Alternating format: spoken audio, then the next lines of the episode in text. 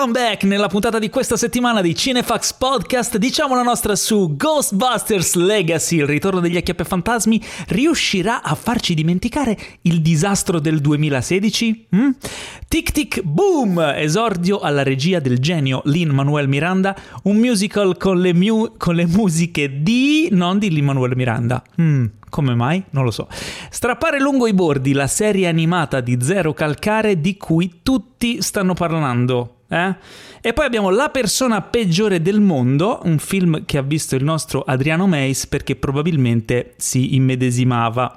Eh, e poi parleremo anche di Tiger King stagione 2, Hawkeye, Gomorra stagione 5, Star Trek Discovery stagione 4 e Dexter New Blood, oltre alla solita dose di novità, recensioni, approfondimenti e tanto tantissimo nonsense su cinema e serie tv serviti a voi senza spoiler e con tanta sana passione dalla redazione di cinefax.it. Io sono Paolo Cellamare, ciao a tutti, in studio virtuale con me ci sono ben due eh, bastardissimi colleghi e il primo è il fondatore e direttore editoriale anime pilastro di Cinefax, quello che se frate Andrea Coglia Limon fra Simon Coglie, Limon Cogliea, e eh, quest'altro avete fregato bastardi, Teo Yusufian. Wow wow wow wow, ehi oh ehi, allora, ma che cazzo di, di, inizio di puntata hai fatto Paolo? Stavo male dal ridere, ho dovuto, ho dovuto mettere il mute al microfono perché sono scoppiato a ridere, sei impazzito? Però ti ho caricato, Dillo. ti ho dato quella, quell'energia. mi, mi, hai caricato talmente tanto che mi è venuto ti sei mutato eh, di nuovo. Eh, esatto, mi sono mutato senza volere. Eh, no, dicevo, mi hai caricato, ma sai chi mi ha caricato ancora di più? I 12 sì. milioni e miliardi e mezzo di omuncoli e donnuncole che ci stanno taggando in ogni dove per dimostrarci, mandandoci le storielle di Spotify, che questo nostro fantastico podcast è il loro podcast più ascoltato dell'anno. Io sto rilanciando le stories di tutti, eh, tanto che le stories sul profilo di Cinefax ormai sono diventate illeggibili, cioè non le caga nessuno perché sono un milione di storie tutte con, eh, con la gente che dice ehi siete il podcast numero uno. Però dovevo farlo, dovevo ringraziarvi almeno così e ne approfitto per farlo anche qui visto che eh, se siete coloro che hanno mandato la storia vuol dire che ascoltate il podcast quindi state ascoltando anche questa puntata mi auguro. Grazie a tutti e faremo Sempre di più, c'è un pazzo furioso, eh, e chiudo poi ti lascio presentare l'ospitone che è una vita che non sentiamo, eh, io mi ero stupito tipo quando ho visto che eh, un, un, utente aveva ascoltato il nostro podcast per 13.000 minuti. Poi mm-hmm. ne è mhm. arrivato uno dopo che ne aveva ascoltati 15.000 minuti. Poi ne è arrivato wow. uno dopo che ne aveva ascoltati 23.000 minuti e ho detto vabbè ma qua siamo impazziti. E poi però è arrivato uno che ci ha ascoltato per 52.000 minuti. 52.000 che è che una roba inquietante la cosa inquietante è che facendo un rapido calcolo esatto. sono 15 anni No. Ci ha ascoltato per 15 anni. Noi il podcast in lo facciamo nel 2019. Come Ci ha ascoltato per 15 cosa? anni in un anno, che è ancora è più incredibile. Cioè. Ci ha riascoltato più volte, non lo so. Non in realtà io il calcolo, calcolo l'ho fatto. Che forse è sbagliato. Eh, il calcolo io l'ho fatto ed è più di un mese. Sono tipo più di 800 ore è più di un mese di fila, cioè più di un mese 24 ore su 24 ad ascoltare noi. È, è, è folle. Senza mangiare, senza bere, senza esatto. dormire. Bravo, follia bravo, totale. Comunque, grazie veramente, grazie a tutti quanti. Siete meravigliosi e noi faremo sempre di più, anche perché, insomma, in questa puntata c'è una cosa molto figa. Tra un paio di puntate ci sarà un'altra cosa molto figa. Diciamo che le cose fighe stanno eh, cominciando vabbè, a mettersi in moto. Eh? Eh, Sempre sì. a teaser. Allora, parlavi di follia totale e a proposito di follia totale, assieme a te c'è il caporedattore della nostra testata, il numero 2 di Cinefax, braccio destro di revisioni e decisioni, curatore della rubrica Good Night and Good Luck, nonché l'uomo che rapisce i registi, l'incontentabile Adriano Meis. Ma ciao, ma ciao Paolo, ciao Teo, ciao Welcome a tutti. back. Ciao a tutti gli ascoltatori e se fossi in un bar o in un, o in un coffee shop direi al cameriere mi porti quello che ha dato a, al signore pelato perché non so che cosa hai preso tu stasera ma non, non ci stai molto dentro. Comunque salve a tutti. Bene, bene, siamo contenti di averti di nuovo con noi dopo tanto tanto tempo. E io sono contento eh... di, di essere qua con voi. Anche se ti avevo un po' spoilerato nei titoli perché tu hai visto questo film. che tu hai, Eh, hai film- di cui hai dribblato completamente la presentazione. Perché inventa- non l'avevo scritta, Esatto, cioè, mi ero perché- dimenticato di chiederti che il film non l'ho visto. Di solito quando scriviamo l'introduzione, no, chi ha visto il film mi, mi dice due cose se il film non lo conosco. E ci siamo dimenticati e quindi eh, la Ma persona è- peggiore del mondo l'ho, assoggia- l'ho associato A me. te. Ma Giustamente. sì, perché No, è un è un, è un- è un film biografico sul Mace, cioè è un biopic. eh, Ma, ma- ma maga- ma magari, ma magari sarebbe bellissimo, anche perché è un gran bel film. Quindi, tra l'altro, io, io e te lo rincorriamo da- dai tempi di Cannes perché ce lo sia il famoso film che ci eravamo persi eh, perché non Ah. avevamo ottenuto in tempo i risultati del, del tampone, della negatività al Covid, e quindi ce, l'era- ce l'eravamo persi. E ho deciso che non, non potevo lasciarla passare questa cosa. e il Sono famoso Vraste. Va- Vraste Maste Verastenen, una roba No, del no, genere. Verdens Verstemenske. Ah, mi continuerà a far ridere a vita sta cosa. Eh, sì, è il titolo originale, Paolo. Perché magari i nostri ascoltatori non lo sanno, ma quando si va ai festival ogni film Vabbè, va, ecco, è, come, è, è un po' come il eh, mm, scompartimento numero 6 che è in sala adesso, che, che io avevo chiamato Kitty 6 e Teo si era molto divertito di questa cosa. Assolutamente Eh, certo. sì. È giustissimo. Ma prima di entrare nel vivo di questa puntata ricca ricca di cose, eh, abbiamo il solito insomma, momento degli annunci. Eh, in primis vogliamo fare un nostro accorato appello a voi, i nostri sponsor, che ci potete aiutare, supportare e sopportare. No, supportare già ci sopportate, però ci potete aiutare e far crescere grazie al Patreon che trovate su sul sito gliamicidicinefax.it quindi andate lì e potrete diciamo accaparrarvi tutta una serie di eh, esclusive mm, premi e tire come si chiamano nel Tier. genere poi Tier, tier Tier. Tier. tir tir, Tir. ma quante Tier. quote hanno? un sacco di Tier. camion. Dei camion, eh, che cosa sono questi camion? Sono dei camion carichi di premi ed esclusivi vantaggi che potrete eh, accaparrarvi donando mensilmente e supportando il progetto. In realtà la donazione può essere eh, anche piccolissime donazioni, sono però utilissime per portare avanti il progetto Cinefax in tutte le sue forme presenti, passate, ma soprattutto future. Tra l'altro Paolo mi inserisco e chiudo questa cosa dicendo che eh, ci sono anche, cioè, innanzitutto che ci sono un po' di novità su- sui tier o sui camion, come volete che dir si voglia, eh, che siamo all'inizio del mese, quindi Patreon vi fa pagare un mese anche se vi iscrivete il 29 del mese e quindi a questo punto forse conviene farlo all'inizio del mese e non alla fine. E che ad esempio leggo a caso se decidete di diventare un bravo ragazzo, ovvero un good fella, tra le cose che ottenete, che ne ottenete un bel po', ma c'è una cosa che secondo me Paolo non ha ancora notato. Perché tutti i Goodfellas hanno Hai- diritto Eh, per ogni puntata del podcast di hanno, eh, eh, come si dice, hanno diritto a 88 secondi di audio recensione che noi manderemo in onda di un film a piacere. Cos'è questa cosa? Lo sapevo. Mi lo dissocio, sapevo. mi E dissocio. invece no, no, ma e scusa, invece no. no, ma non gli hai detto anche non gli hai detto la 88 novità sono troppi. Non gli hai detto la, 8 no- secondi. la novità più importante, Teo. L'hai messo l'OnlyFans, no? Di Paolo. No, ma questa cosa devi... No, era per il 2022. Perché Ah. devi spoilerare? No, ma non l'ho spoilerato, Ah, l'avevamo ok. già detto in poi in una puntata scorsa, dai, non ti ricordi. Eh, Paolo, ne- capito, ne, però- sei al corrente che verrai... Lo sai, lo sai che verrai, verrai cosparso di marmellata e poi ti leccheranno Allora, dalla faccio, zucca faccio, una, suddetta marmellata. vi faccio una provocazione. Faccio una provocazione. Siamo a fine anno adesso. Provocaci. E in realtà probabilmente non, fa- non facciamo in tempo quest'anno. Però l'anno prossimo, se i nostri ascoltatori eh, e i followers di Cinefax vorranno, io propongo il calendario di Cinefax. Ok? Dell'avvento, senza avvento. No, il calendario dove tutti quanti noi poseremo nudi per eh, No, ascol- no, nu- sollazzo. Nu- che fa rima con... eh, però direi che nudi anche no. Però si potrebbe pensare a una cosa del Nudi genere. Il fatto dietro, che siamo, dietro un muro. siamo più di 12, come si fa? Non si può. Anche cose di gruppo. Ah, ah, ok, va bene. Che Ci- bello. ci- si potrebbe pensare, la- tutto l'entusiasmo e la carica di inizio puntata, dopo neanche È 10 minuti, si è svanito! già distrutto. Allora, vabbè, faccio, posso fare due momenti promo così di, di robe mie? per No, i cazzi tuoi. ma no, lo ma so, scusa, fai ma un po' come vuoi. cioè. eh? Tutti No. i venerdì alle 23 va in onda su Food Network un programma che ho diretto e scritto che si chiama This is sta roba? Ma è un programma molto bello che unisce del podcast? cibo americano e wrestling. È molto divertente, è un programma di cultura, è un programma che vi arricchirà eh, anche gastrointestinalmente, quindi ve lo consiglio.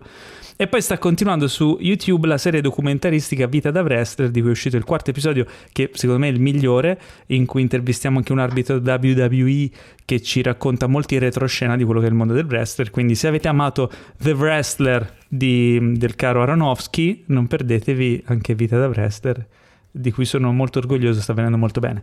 Paolo, E allora ne approfitto anch'io per una No. chiusa un po' commovente, se posso, eh, perché mentre stiamo registrando questa puntata, il, il giorno mh, giovedì 2 dicembre 2021, in questi istanti sta andando in onda su Rai 2 quella che è l'ultima puntata del programma chiamato Quelli che che una volta era quelli che il calcio e poi è mutato in qualcos'altro.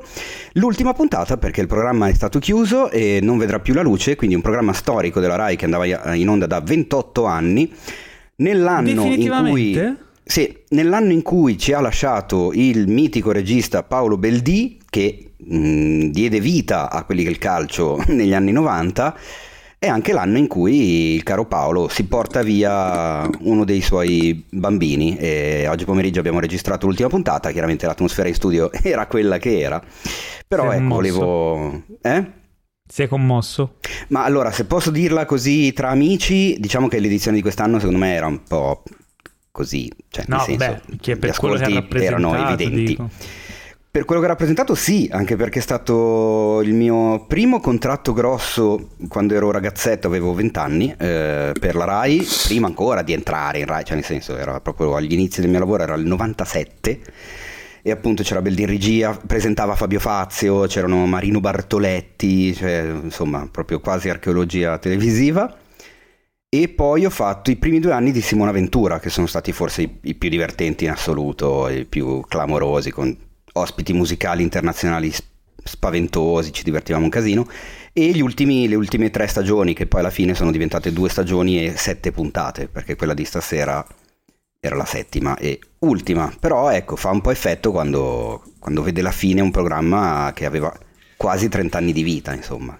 Vabbè. Niente, tutto qua. Volevo salutarlo pubblicamente perché ha fatto comunque a suo che- modo che parte della storia della TV. Mi fa piacere vero, vedere che i miei due illustri concittadini sono riusciti a distruggere un programma storico come questo, quindi me ne Allora, rallegro. ma guarda, le colpe non sono mai. Perché poi si tende, ora così come per la TV, per il cinema, eccetera, si tende sempre a, a- a focalizzare lente di ingrandimento e dare le colpe a una persona solo o a poche persone, quando poi in realtà cioè, ci sono tante, tante dinamiche che non conosciamo, che non si conoscono. E quindi non si può mai Guarda, dire. guarda come stai Io le conosco, di- ma non guarda- dico niente. Guarda come stai cercando di medicare la mia uscita a gamba tesissima. Vabbè, oh, allora proprio. Dio buono, dite quello che volete, cosa io? Passiamo alle news. Mi prendo le mie responsabilità, guarda, non ho problemi. Allora, abbiamo le news di stasera con eh, un film tra i più... Tra l'altro, ragazzi, cioè, ma ci rendiamo conto di cosa sta per uscire al cinema nelle prossime settimane? Cioè, siamo di fronte E- al delirio delle uscite? Assolutamente, ma è da un mesetto parlare che un sta... attimo di questa cosa? È da un mesetto che sta andando avanti sta cosa. Cioè, io nelle ultime settimane mi sono, ad esempio, visto al cinema Mulholland Drive e Arancia Meccanica. Così, sai com'è. Eh, Vabbè, lascia stare, però dico di nuove uscite abbiamo, cioè ci si sta, sta avvenendo una concentrazione di roba assurda. Matrix che ritorna, Spider-Man che ha battuto ogni record di trailer visti e che la gente sta impazzendo ed è la prima news. Eh, c'è Diabolic che arriva al cinema, Eh, c'è mm, mi sa anche il West Side Story di Spielberg arriva. Sì, C'è West Side Cre- Story, c'è Crema- arriva-. Arriva, arriva House of Gucci, arriva Don't Look Up, quello di Adam McKay con praticamente Eh, mezza Hollywood. Eh, ne arriva, cioè, Cry Macho, l'ultimo Cry di Macho. Spielberg. Eh, Arriva? Nowhere Di Special di Eastwood. Pasolini. Eh? Eastwood. Eastwood. Hai Eh, detto, hai detto Spielberg, Spielberg. perché Oddio, sei- no, perché ho detto Spielberg? Non lo so. Sai perché? Perché pensi, che, pensi Eastwood. già che sia morto Clint e quindi hai Dai, detto non è Spielberg. vero. No, basta con questa storia. Poi torna, Eh, attenzione, perché prima di usci- di- di- di- dell'uscita del nuovo Matrix c'è il primo Matrix che torna in sala a dicembre. E Pochi Eh, giorni dopo, o- no, pochi giorni prima torna anche in sala il primo Harry Potter. Eh, Quindi aspetta, allora diciamo di le date per bene. Tornano in sala Harry Potter e Matrix. Harry Potter perché è 20 anni? Quant'è che- Ventennale. dal primo? Esatto, sì. Per i Anniversario di 20 vent'anni anni. del primo. Torna in sala che- in che data? L'8, Nove. il 9, il 10, l'11 e il No. 12 dicembre. Ah sì, 8, sì, sì, a partire Ah, ok, dall'8, perfetto. scusate. Eh, Matrix torna in sala perché esce il sequel. E infatti Quindi- subito dopo, il 13, il 14 e il 15 dicembre, nei The Space. E, e bah, questi sono i, i- i ripescaggi. Poi vabbè, è in sala adesso Arancia Meccanica. Siamo stati a rivederlo l'altro giorno. Che, che bello. Eh, Per il s- 60 anni, 50 anni. 50, quanti sono? 50 precisi. anni. Bellissimo. Sì, che poi da noi era bellissimo. uscito dopo, però è del 71 il film, quindi. Sì, tra l'altro siamo stati io e te a vederlo insieme in lingua originale. Io non l'avevo mai visto in lingua originale, non l'avevo mai visto al cinema e- ed è un film che avrò visto boh, 10-20 volte in italiano. Quindi, cioè, lo so, a memoria è uno dei miei film preferiti in assoluto e è stato come rivederlo per la prima volta. Veramente un'esperienza incredibile. Se potete, se amate quel film, andate al cinema, non, non ve lo perdete. Se lo trovate in lingua originale, fatevi questa nuova esperienza, gli date un uno, un- uno smalto nuovo. Ehm, vabbè, torniamo alla news. Spider-Man eh, hanno aperto le prevendite in America, giusto? Non solo, perché ho saputo che c'è, c'è gente che si è menata in Messico, quindi Ma perché si, così si stavano sul cazzo o per un motivo preciso? no, per, per le prevendite. E quindi? Eh, come quindi? In che Eh no, senso? magari si menano per le prevendite di tutti i film, che ne sai tu? Ma, no- ma non credo. non penso che sia andata Eh, non così. so, magari è usanza, no? Ora non è che siamo in No, Messico. no, ci sono state delle risse in coda per i biglietti delle prevendite in Messico, cioè che uno dice va bene, ok. Secondo me questa cosa comunque avrà dei risvolti ultra negativi, perché in me sta crescendo l'idea che quelli che tutti si aspettano di vedere in realtà non ci saranno. Mm, vabbè, mm, ora qui siamo nel campo del... Allora, dunque, dobbiamo spiegarla questa cosa qui, perché sono anni ormai, cioè anni, sarà almeno un anno che si parla di questa Eh. cosa, che ci possano essere i, i vecchi interpreti che appaiono nel nuovo film eh, o fanno un cameo, cioè cosa- una cosa mai confermata, eh, ci si è speculato sopra tantissimo, i fan, teorie, eccetera, ma probabilmente secondo me non, non è una cosa che, che ci sarà e se ci sarà secondo me sarà talmente piccola che non sarà così rilevante. Poi C'è un suggerimento Eh. nell'ultimo trailer perché c'è Alfred Molina, ovvero Dottor Octopus, che dice ma tu sei Peter Parker? No, non, non sei Peter Parker, perché evidentemente lui si riferisce al Peter Parker interpretato da Eh, Tobey beh, Maguire. sapere. Quindi, però chissà, chissà, chissà, c'è questa cosa del trailer brasiliano che si vede Allora, però, Lizard che prende un colpo dal nulla, però chissà. però mi viene in mente eh, WandaVision quando, Mm. vabbè, ormai non so se è un- più uno spoiler, però diciamo in WandaVision No, appare un personaggio Ma- appare Mm. un personaggio che è interpretato dall'interprete che quel personaggio aveva in un altro prodotto vecchio Mhm. Marvel, no? Eh, e quindi si è subito pensato lì per lì al multiverso, anche perché l'avevano interrotto la puntata all'apparizione. Poi dopo, andando avanti nella serie, invece non era così ed era soltanto un, un casting coincidenza, o almeno passava così, e quindi sembrava un falso allarme.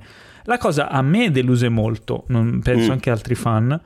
Se la stessa cosa succedesse in questo caso, secondo me sarebbe la seconda volta di fila che fanno un errore del genere. Però, considerando che i tempi di lavorazione di un film sono molto più lunghi di quelli di una serie, magari non avevano ancora corretto la rotta, o magari l'hanno corretta in corsa nel tempo che è intercorso. Non lo so, finché no, cioè, non mi piace neanche più di tanto mh, stare a parlare del, del nulla su. su un film che deve ancora uscire. Io l'ultimo trailer l'ho skippato alla grande perché non mi interessava saperne di più, è un film che sicuramente andrò a vedere e, e se- si arriva al punto dove veramente ti vai a rovinare la sorpresa. Quindi, boh, vedremo in sala, cioè emozioniamoci un po' una volta ogni tanto di vedere qualcosa che magari uno non si aspetta Mm, o che magari ci si aspetta. Ma il punto della news è che le prevendite hanno stabilito un nuovo record, giusto? Mi sembra di aver capito Come che sia, se sia quello il mancassero, eh? punto. Giusto? Eh sì, Ok. Eh. Sì, io ho visto che si è... quello. che- che- Allora, Mm. hanno, le prevendite di Spider-Man No Way Home hanno distrutto il record di Black Widow per quanto riguarda il 2021 e si sono pericolosamente avvicinati ai numeri che, che già erano impressionanti delle prevendite di Avengers Endgame. Uh, addirittura? Non era uscito in tempi di pandemia, quindi insomma. Beh, è un ottimo segnale. È un ottimo segnale, vediamo adesso, è un ottimo segnale, poi nel senso noi, mh, mm, come si dice, sottolineiamo che noi seguiamo la cosa, chiaramente non tanto perché siamo, eh, oddio, fanboy Sony, Marvel, Spider-Man, eccetera, ma perché comunque è interessante monitorare la questione eh, incassi e vendite dei biglietti in un periodo in cui eh, stiamo quasi arrivando ai due anni di situazione del cazzo e eh, insomma se anche solo un film dà una spintona che è la spintona che tutti aspettiamo da una vita è sempre tutto di posit- è sempre positivo insomma. Tenet non ce l'ha fatta 007 non ce l'ha fatta Dune non ce l'ha fatta e adesso si spera in Spider-Man Beh, se non ce la fa Spider-Man, c'è eh, un problema. Eh, capito, esatto. Beh, okay. no, poi è anche molto eh. interessante, secondo me, il sistema, il sistema dell'hype che mettono, che quelli di Marvel Studio, Studios e non solo attuano da, da, un po' di tempo a questa parte, cioè quella di continuare a dare dei piccoli leak, delle piccole anteprime, fare i trailer, cioè proporre i trailer al cinema con gli attori in sala. Sono tutte cose che servono per far crescere l'attesa del pubblico e quindi è anche un fenomeno, secondo me, sociale e culturale legato al cinema ed è un aspetto molto interessante. Soprattutto poi, in, soprattutto poi, nel momento in cui il pubblico magari viene deluso da queste cose, perché poi è, è bello vedere come si svilupperà questa, questa cosa, questo sistema.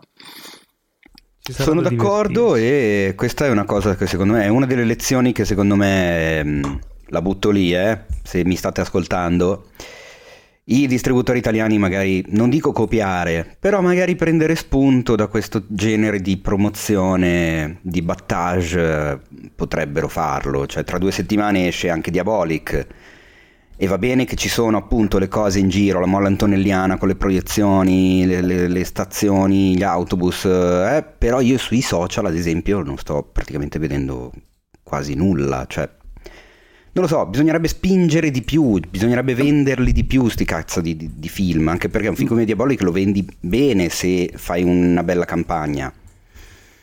Non lo so, ma non eh, solo Diabolic, il... mi viene in mente Freaks Out, mh, mm, che è un altro certo. film che si poteva Affissioni... spingere tantissimo e non è stato fatto.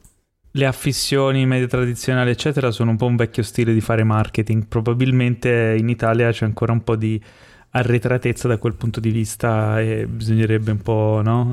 uh, cambiare rotta. Come eh, diceva devo... Mace, i, i Disney stanno, cioè, sono super avanti. De- devo che dire, poi non so neanche quanto sia Disney su Spice in questo caso, perché comunque sappiamo che il film è più Sony che, che Marvel, cioè è Marvel Studios, ma sì, c'è beh, dentro certo. Sony più, di, più, che Disney, quindi boh, sì. lì è un po' un sì, casino di equilibri. Sony, Dicevi Adriano? No, dicevo che mi, che mi, fa, mi faceva molto sorridere il, il, questa opinione completamente disinteressata di Teo e assolutamente da non addetto ai lavori o da persona che è all'interno del, del settore. No, non so di cosa stai parlando. Tu chi Assolutamente sei? no. Tu chi sei? Comunque parlavamo, parlavamo di risse in Messico. Tra l'altro, tra le persone coinvolte nella rissa ci sarebbe il cugino di secondo grado di Guillermo del Toro. E a proposito di del Toro, ma non è vero, eh, ma, ma no, non, inventa- non, inventarti dei ganci per le notizie, Paolo, per favore, perché non è ammissibile. Cioè, smettiamola, dai. Vabbè, non era vero, ragazzi. Ecco. qualcuno ci aveva creduto, no. non era vero. Non era il cugino di secondo grado, ma era lo zio. Ok, non l'ho detto. Vero. Ah, non era neanche lo zio. No, ok. E allora dimmela tu questa news, visto che la sai tanto lunga. Di chi era cugino questo tizio? Ma di nessuno. Puoi anche passare alla notizia successiva che riguarda Guillermo del Toro senza inventarti delle grandissime bufale, ecco. Vabbè, cosa ha detto del Toro? Io cosa ne so? Allora... Io non l'ho sentito di, rec- di recente, non l'ho sentito. Allora, Del Toro non so se lo sapete, ma tipo un paio di anni fa aveva detto di avere, di avere tipo una 18-20 sceneggiature pronte. Che è un numero inquietante. Sì, è uno di quelli Tra che tiene le... le sceneggiature nel cassetto come Allen, che ne ha tipo 120, ogni tanto ne tira fuori una, dice facciamo questo progetto. Comunque scusate. Una di quelle più attese da tantissime persone è quella che riguarda Alle montagne della follia, ovvero una, un'opera famosissima di H.P. Lovecraft. Eh, che cos'è? In breve è una spedizione nell'Antartide eh, dove si scopre che ci sono delle creature Lovecraft, Lovecraftiane. Quindi comunque una, un progetto mega atteso che non ha mai ancora visto la luce e a quanto pare Del Toro se ne è uscito dicendo che potrebbe, eh, la, come si dice, l'accordo pluriennale che ha firmato di recente con Netflix, potrebbe portare anche alla realizzazione, tra le altre cose, di Alle montagne della follia. Hmm. Che non sarebbe male.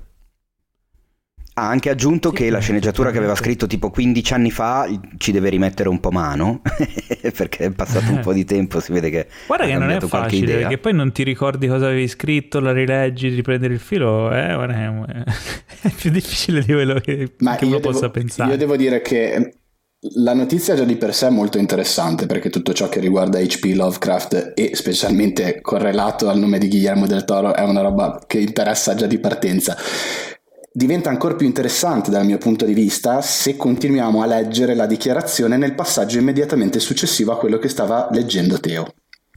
Quindi ti lascio fare. No? Faccio io. Allora. Perché Del Toro, del, del, del Toro, ha dichiarato che rispetto alla versione originaria della sceneggiatura che aveva tracciato in passato, eh, quella che vorrebbe proporre, che comunque ha proposto a Netflix, è più esoterica, strana e piccola, che sono tre aggettivi che a me fanno mm. molta gola, molta gola. Quindi sono, sono molto contento tanta curiosità su questo, su questo progetto. Beh, comunque Netflix, eh, insomma, ultimamente stanno arrivando anche delle cose molto belle da Netflix, quindi insomma...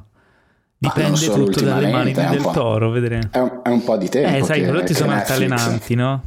Sì, sì. Però alla fine il range è quello, cioè sono prodotti tanto tanto buoni, prodotti meno buoni, ma del Toro insomma finora è stato abbastanza una garanzia. Quindi. Sì, ma stanno alla fine è un, è un, po', di tempo che stanno ampliando lo spettro delle produzioni, stanno, stanno sì, variegando molto di più la, la gamma produttiva, cioè le, le, le, tipologie di cinema e di serie tv, di documentari e tutto quanto viene, ciò che viene proposto sul, sul catalogo Netflix. sono d'accordo e infatti stavo, volevo aggiungere che mh, mm, ho letto appunto commenti preoccupati eh, quando abbiamo dato la news eh, sulle montagne della follia, oh mio dio c'è Netflix che mi sembra che stia diventando meno intoccabile di quello che era un paio d'anni fa Netflix, che prima non potevi dire niente che era la, la, la divinità, ma in realtà cioè, mi sembra che come qualunque altro studio, qualunque altra major, perché alla fine anche se non lo è, lo è nei fatti, Vabbè, se, produci, se produci 100 cose al mese è fisiologico che alcune cose siano meno riuscite e alcune cose invece ti riescano benissimo. È, è normale, però diciamo che ultimamente di robe fighe ne hanno tirate fuori, quindi perché no? E poi mi accodo con una news che non abbiamo in scaletta, ma che hanno annunciato che eh, Red Notice ha superato il record di, di visualizzazioni, diciamo così, eh, che era detenuto da Bird Box e quindi attualmente Red Notice è il film più visto su Netflix in assoluto.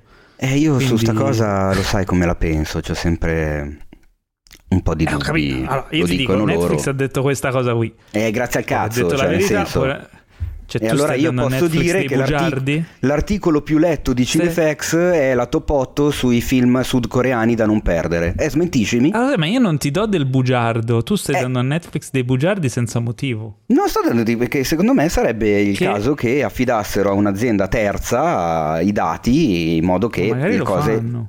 Mm. Ma perché dovrebbero farlo? Scusa, mica hanno l'Auditel, cioè loro cliccano e c'è scritto le visualizzazioni, non è che... Sì, ma le visualizzazioni come... sono, sono, calcolate ba- dopo due minuti, per loro un film è visto, quindi... Eh, ho capito. Cioè, no, no, in questo ca- no, aspetta, aspetta, in questo caso non si parla di visualizzazioni, si parla, si di, parla ore di ore totali. Sì. Ah, Sono okay. 300 non so quanti milioni Vabbè, di ore Io comunque viste. commenterei questa notizia citando il sommo martellone. Me coglioni!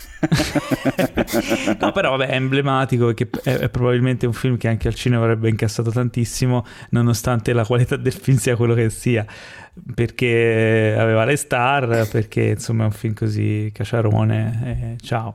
Eh, emble- cioè, non è una sorpresa, è emblematico perché anche al cinema vedi un sacco di film diciamo insomma di questo tipo film popcorn movie e incassano tantissimo. Eh, magari un film come può essere quello del Toro ora non lo so ma metti che viene fuori un capolavoro eh, non è detto che faccia quei numeri lì ma chi se ne frega Netflix se continua a farli ben vengano. Assolutamente. Quindi ci sta ci sta. Eh, comunque era anche stato il film più costoso della storia di Netflix quindi buon per loro che siano stati soldi ben spesi nonostante insomma non l'abbiamo cioè almeno io non l'ho particolarmente apprezzato Um, dai Teo, dici tu la prossima news. Salite allora, l'interrogazione la... a scuola. Sì, infatti, sì, esatto. Cioè, non, non Signori Sufjan, ci racconti la prossima news? Allora, se io vi dico Cahiers du Cinéma, vi suona qualche campanello? Spero di sì. Uh, a voglia. Beh, sì, sì. Isti- okay. Istituzioni si parla qua. Esatto, la istituzione. Rivista francese che, che comunque, alla quale lavoravano come critici prima eh, alcuni dei più grandi registi eh, di Francia, ma non solo, da cui è nato anche il movimento della Nouvelle Vague, comunque parliamo di gentucola come Godard e, e Truffaut e qualche altro che passava di lì per caso, insomma, giusto per farvi due Io nomi. non l'ho mai letto però, voi l'avete letto?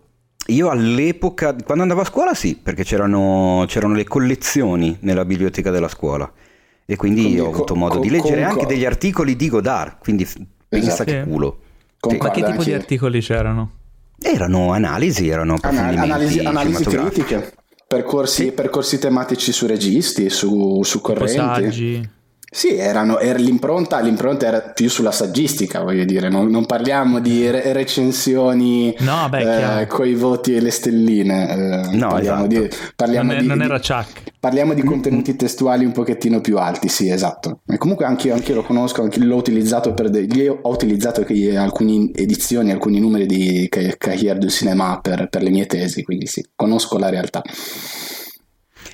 In ogni caso, come ogni anno, hanno pubblicato la, la, la, classifica di quelli che secondo loro sono i 10 migliori film dell'anno mh, mm, appena passato o che sta ancora, è ancora in corso ma sta finendo, eh, appunto secondo i Cahiers e appunto per il prestigio... La, top 8 più 2. La top 8 più 2, bravo, per il prestigio della rivista è comunque sempre qualcosa da, da guardare con attenzione. E te li dico al volo partendo dal decimo posto che ha stupito tantissimo mh, mm, i due qui presenti sottoscritto e Mace perché al decimo posto come migliore film dell'anno c'è Benedetta di Paul Verhoeven. Oh, che, mh, mm, non so se ti ricordi come ne abbiamo parlato io e il Mace da Cannes però mh, mm, ma ecco, io non mi fido di voi, è uno dei miei registi preferiti e quindi... No, no, ma non, è, questione di fidar, ma non è questione di fidarsi. Sono d'accordo Paolo. con Cahier, Guarda, Cahier io, Cinema io... È, è, molto più serio di voi. Ma sì, ma sicuramente, sì. guarda, poi non è questione non è, di, fi- di, fidarsi. Io avevo, avevo, avevo di, dichiarato, e, e, e, lo ripeto, che io ho, fatto uno dei procedimenti, ho compiuto uno dei procedimenti più sbagliati per chi per chi fa critica cinematografica o, pre- o prova comunque a scrivere recensioni. Io, io, con la mia recensione di Benedetta mi sono chiamato fuori dal discorso, ho detto io non ho capito questo film evidentemente. Perché questa è stata è un po' una mia... posizione paracula, se no, posso non dire. È una... Sì, ma, no, ma, ma, scusa, ma non è una posizione paracula. Se io ti analizzo il film e ti dico che cosa secondo me funziona, che cosa non funziona, e poi ti dico che il tono per me è ambiguo e credo di averlo frainteso, che cosa devo fare? Schierarmi comunque? Quindi no, no, no, certo. rivedere. Però Ma lo voglio ricordo anche Paolo. che lo voglio rivedere. No, quello a questo punto anch'io, eh, però se ti ricordi qualcuno ti disse che in realtà tu non, non dovevi metterti in questa posizione. Mm. Ma cosa dovevo fare? cosa sta succedendo? Allora, quando abbiamo avuto la fortuna di avere accanto a cena, accanto a noi, ah, Nanni sì, Moretti, sì, sì, era venuta fuori la questione e tu gli avevi appunto detto probabilmente ho sbagliato io, ho frainteso io il tono del film. E lui mi ricordo perfettamente che disse no, non è vero, tu non hai frainteso niente, se l'autore ti ha fatto arrivare questa cosa, probabilmente quello che ha sbagliato è lui. E io questa cosa me la ricordo Mm, molto sensato. bene. Sì, ma è un, Che, pari- è infatti- un parere opinabile perché non è detto che chi, eh, che il creatore dell'opera eh, debba avere torto nei confronti del ricevente se il ricevente non percepisce quello che voleva veicolare il creatore. Non, non sta scritto da nessuna parte, magari non l'ho capito io, non l'hai capito tu, non l'ha capito mh, qualcun altro in sala e siamo dei babbi. la tua opinione. Beh, Certo, oddio, qualcun se altro io c'era tutta non la ho- Lumiere che rideva. Io non ho mm. capito Mulholland Drive, a me non è piaciuto, non l'ho capito e ti dico, a me non è piaciuto. Sì, no, ma non è devo questione di non ma non è questione di non comprendere il significato e i significanti di un film. Il punto è non capire, non capire quale vuole essere il tono del film, il registro del film. È diverso, cioè sono due cose molto differenti, capito. Paolo. E tu, lo sai meglio, e tu lo sai molto meglio di me in quanto regista e quanto autore. Mi farebbe piacere quando poi lo vedrò riparlarne. Assolutamente, visto, assolutamente, ma io vorrei avere la tua, la, la- la tua posizione e il tuo parere. Io, e io continuo a ribadire che, che vorrei che qualcuno, anzi, ri- ripeto, io sono convinto che qualcuno mi spiegherà Benedetta tra vent'anni, tra dieci anni. Perché adesso, su ade- su ade- no, no, ma perché adesso c'è tanto dibattito su questo film, c'è della gente che l'ha percepito come noi, ci sono altri come, come Kahir du Cinema che l'ha messo addirittura decimo in classifica e quindi c'è un po' di contrasto su quest'opera di Verhoeven. Vedremo tra qualche anno che cosa, che cosa diranno i posteri. Secondo me questa Io è ve la la butto posizione lì, migliore. se il film esce in Italia eh, al cinema, cosa che ancora non è stata dichiarata da nessuno, andiamo a vedercelo insieme. Eh, andiamo. Dai, dai, dai, sì, mi piace. Io, io mi sento molto affine a Verhoeven come regista, mi piace un sacco il suo modo di pensare, il suo modo di raccontare, il suo modo anche di giocare col tono e con la satira, eccetera. È uno dei registi che più mi ispira e che mi, che mi trasmette, cioè proprio idealmente, anche artisticamente, io mi sento proprio affinissimo a lui. C'è una cosa però che mi sento di dire, un appunto, che poi magari è, è non comprendere le dinamiche delle scelte o comunque la linea editoriale di Kahir du Cinema.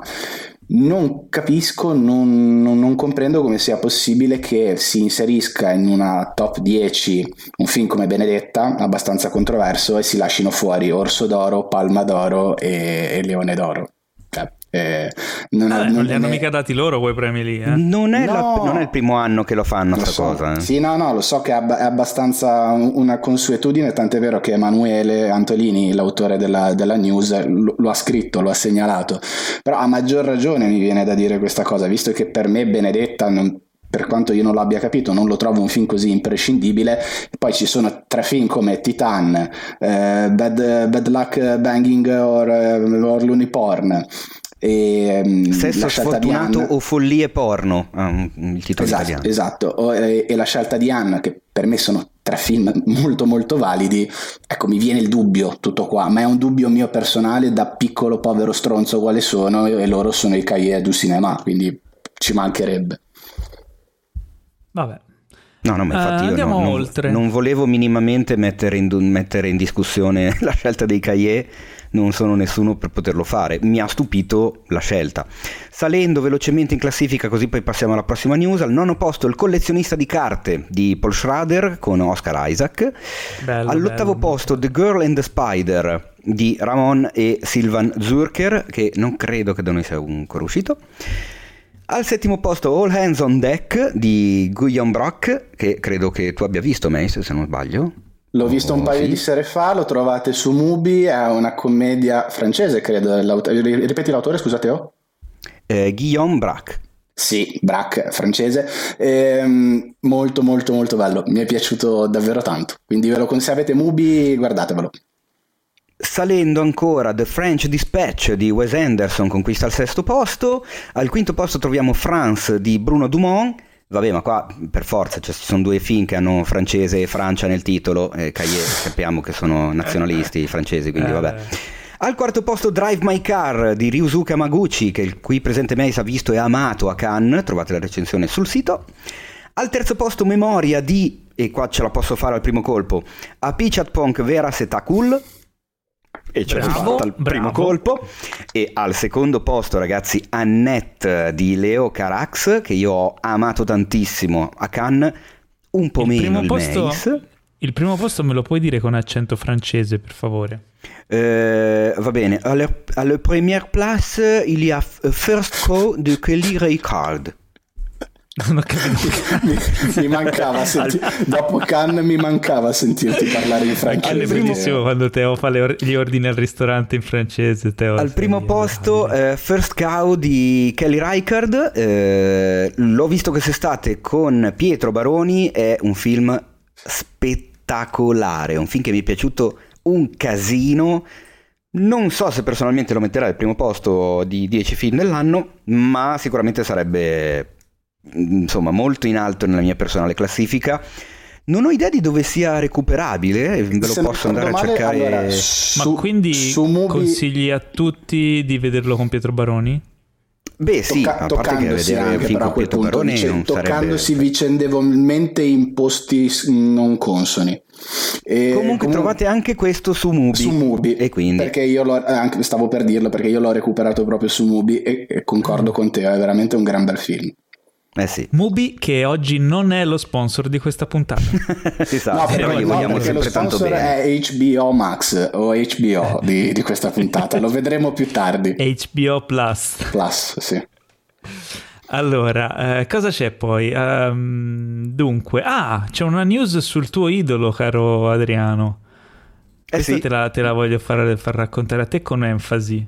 Dai ma io, io- io non, posso, non posso descrivere la mia emozione di fronte a questo pro- progetto. No, non riesco a parole perché è incredibile. Allora, Universal continua con, eh, con, appunto l'universo dei, dei mostri, dei classici, e, pro- e produrrà Renfield. Un film che è eh, incentrato sulla figura del, del servitore di, di Dracula, del conte Dracula, che verrà interpretato dal super Nicolas Cage. Dopo Pig avremo... Aspetta, il eh, Dracula o il servitore? No, allora il, se- il servitore sarà quel faccia da triglia di Nicolas Holt, che non sopporto. Ah, ok. Vabbè, ma no, questa perché? Boh, così è una nota. No, beh, in realtà io ci sono rimasto male dopo Tolkien, eh, non, non riesco più a vederlo quell'uomo. Ah, beh, già, già prima, no- schippato già già prima non lo avevo particolarmente in simpatia, ma a livello proprio di, di epidermide. Proprio non- Ma lui è Nux non- di Mad Max Fury Road, quindi un po' tutto. Eh, Lì mi è piaciuto parecchio, è stato molto bravo. What a lovely Eh, day. Ma infatti io non discuto assolutamente le sue capacità di, di- di attore anche perché non ne ho le competenze, sto parlando semplicemente di un, un sentimento così a pelle. Quindi Nicola Holt che interpreterà, interpreterà appunto eh, Renfield, il, eh, il servitore di Dracula, e Nicolas Cage sarà appunto Dracula. Notizia incredibile, io non vedo l'ora, non, non- non sto nella pelle, non, non so si voi. sa già chi è il regista? Eh, vado a memoria. Ne- sì, nella news, nella news l'abbiamo scritto, quindi se Teo ce l'ha sott'occhio può dircelo. Io non Ma me lo certo ricordo. che ce l'ho sott'occhio. Non me lo ricordo a memoria, però Chris McKay, Chris McKay Chris McKay che ha fatto... che ha fatto Lego Batman. Lego Batman, sì, Ah, esatto. ah, vabbè, sì, uno dice che cazzo c'entra? Niente, però è Niente, bello. però. Però è interessante, secondo me è interessante l'idea, l'idea di andare a parlare dell'universo di Draculia o comunque del, del fu Conte Vlad andando a puntare l'ottica, il focus su un personaggio secondario che in passato fu interpretato da Tom Waits in, Eh sì. Dracu- in Dracula di Bram Stoker, quel film che boh, è uno dei miei film del cuore eh, di Francis Ford Coppola. È un personaggio che è presente sia nel, nel romanzo originale di Stoker e poi anche negli adattamenti successivi, penso al Dracula di, di Browning, eccetera, eccetera. Quindi, quindi molto interessante anche l'idea di andare a parlare di, di questo personaggio nello specifico. Ok, ok. Prossima news riguarda Disclaimer, una serie TV targata Apple, eh, Apple TV, Bla- eh, TV Plus, eh, in cui Alfonso Cuarone ed Emanuele Lubeschi torneranno a lavorare insieme eh, e ci saranno nel cast Kate Blanchett e Kevin Klein. Cosa sappiamo, Teo, di questa serie? Se qualcos'altro sappiamo o è solo, solo questo? Giusto per farci mancare qualche premio Oscar, no? Eh beh, chiaro. Qua- Quaron, Kevin Klein, Kate Blanchett, eh, Lubezki, eh, so, mettetecene un altro po'. Allora, eh, la serie sarà basata sul romanzo omonimo di Renee Knight e racconta la storia di una giornalista di documentari eh, che, è la, mm, che, è Kate Blanchett. Eh, una di quelle che scrive le cose un po', sai, cioè che prende i potenti e li smonta raccontando il privato. La, un po' scomodo, sai, quelle che fanno un po', un po' tipo Dagospia, però fatto meglio. Detta così è veramente brutta. Eh, praticamente quando uno di questi potenti, che è Klein, scopre di esserci in uno di questi libri con un segreto rivelato al mondo che pensava che non sapesse nessun altro, eh, chiaramente si mette in moto tutta la questione. Questo è a, a, grandi linee la cosa. Chiaramente, la, al di là dei due protagonisti, che rispetto e stimo tantissimo, la mia personale curiosità è vedere Quaron alle prese con una serie tv e eh, rivederlo lavorare con, eh, con Lubezki. Lubezki, molto, Lubezki molto... che qualche giorno fa ha compiuto gli anni, il 30 novembre. Eh sì insieme al buon lo stesso ter- giorno di Terrence, Terrence Malick. Malick e, um, anzi vi consiglio, vi caldeggio un, un, articolo che ha scritto Mattia Gritti sulla poetica e sul rapporto lavorativo che si è creato nel corso degli anni fra Malik e Lubezki è un articolo veramente molto pregevole quindi mm, dateci un'occhiata Esatto, Terence Malik ed Emanuele Lubezki alla ricerca di puntini puntini, il ah, titolo ah, okay, dell'articolo okay. che trovate sul sito. Un'ottima lettura. Assolutamente. Eh, ultima sì. news, eh, torniamo, è una news relativa alla streaming war, però è una news un po' bizzarra.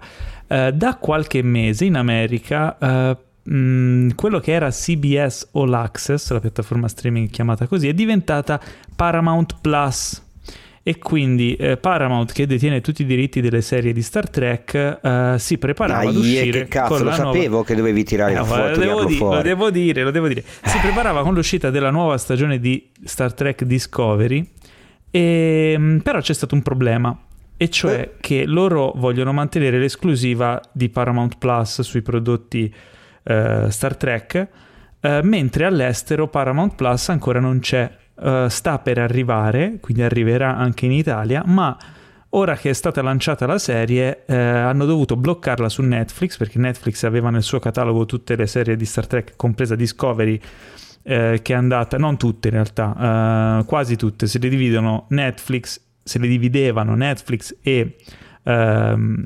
e Prime Video adesso sono state tirate via e quindi eh, sono state rimosse da Netflix Discovery ehm, e con la, l'uscita della nuova stagione il pubblico diciamo non americano non poteva vederla cosa che eh, probabilmente Paramount ha, ha, temuto che avrebbe stimolato la pirateria, un ritorno alla pirateria inaspettato, e tanto da fare una manovra a sorpresa, dopo ovviamente le, a Tenaglia, dopo le innumerevoli proteste dei fan online, hanno deciso di mandare in streaming al di fuori degli Stati Uniti Star Trek Discovery su un famosissimo, una famosissima piattaforma streaming che nessuno conosceva chiamata Pluto TV.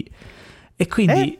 Eh, sì, nessuno sa cosa sia Pluto TV, però tutti, tutti, almeno i fan di Star Trek, hanno scoperto che esisteva perché eh, in, eh, alle 21, non mi ricordo se di venerdì o di che giorno, eh, mandavano in streaming in diretta e quindi non on demand, ma dovevi sintonizzarti a quell'ora lì come ai vecchi tempi per vedere le nuove puntate di Star Trek Discovery in, eh, praticamente in contemporanea con gli Stati Uniti.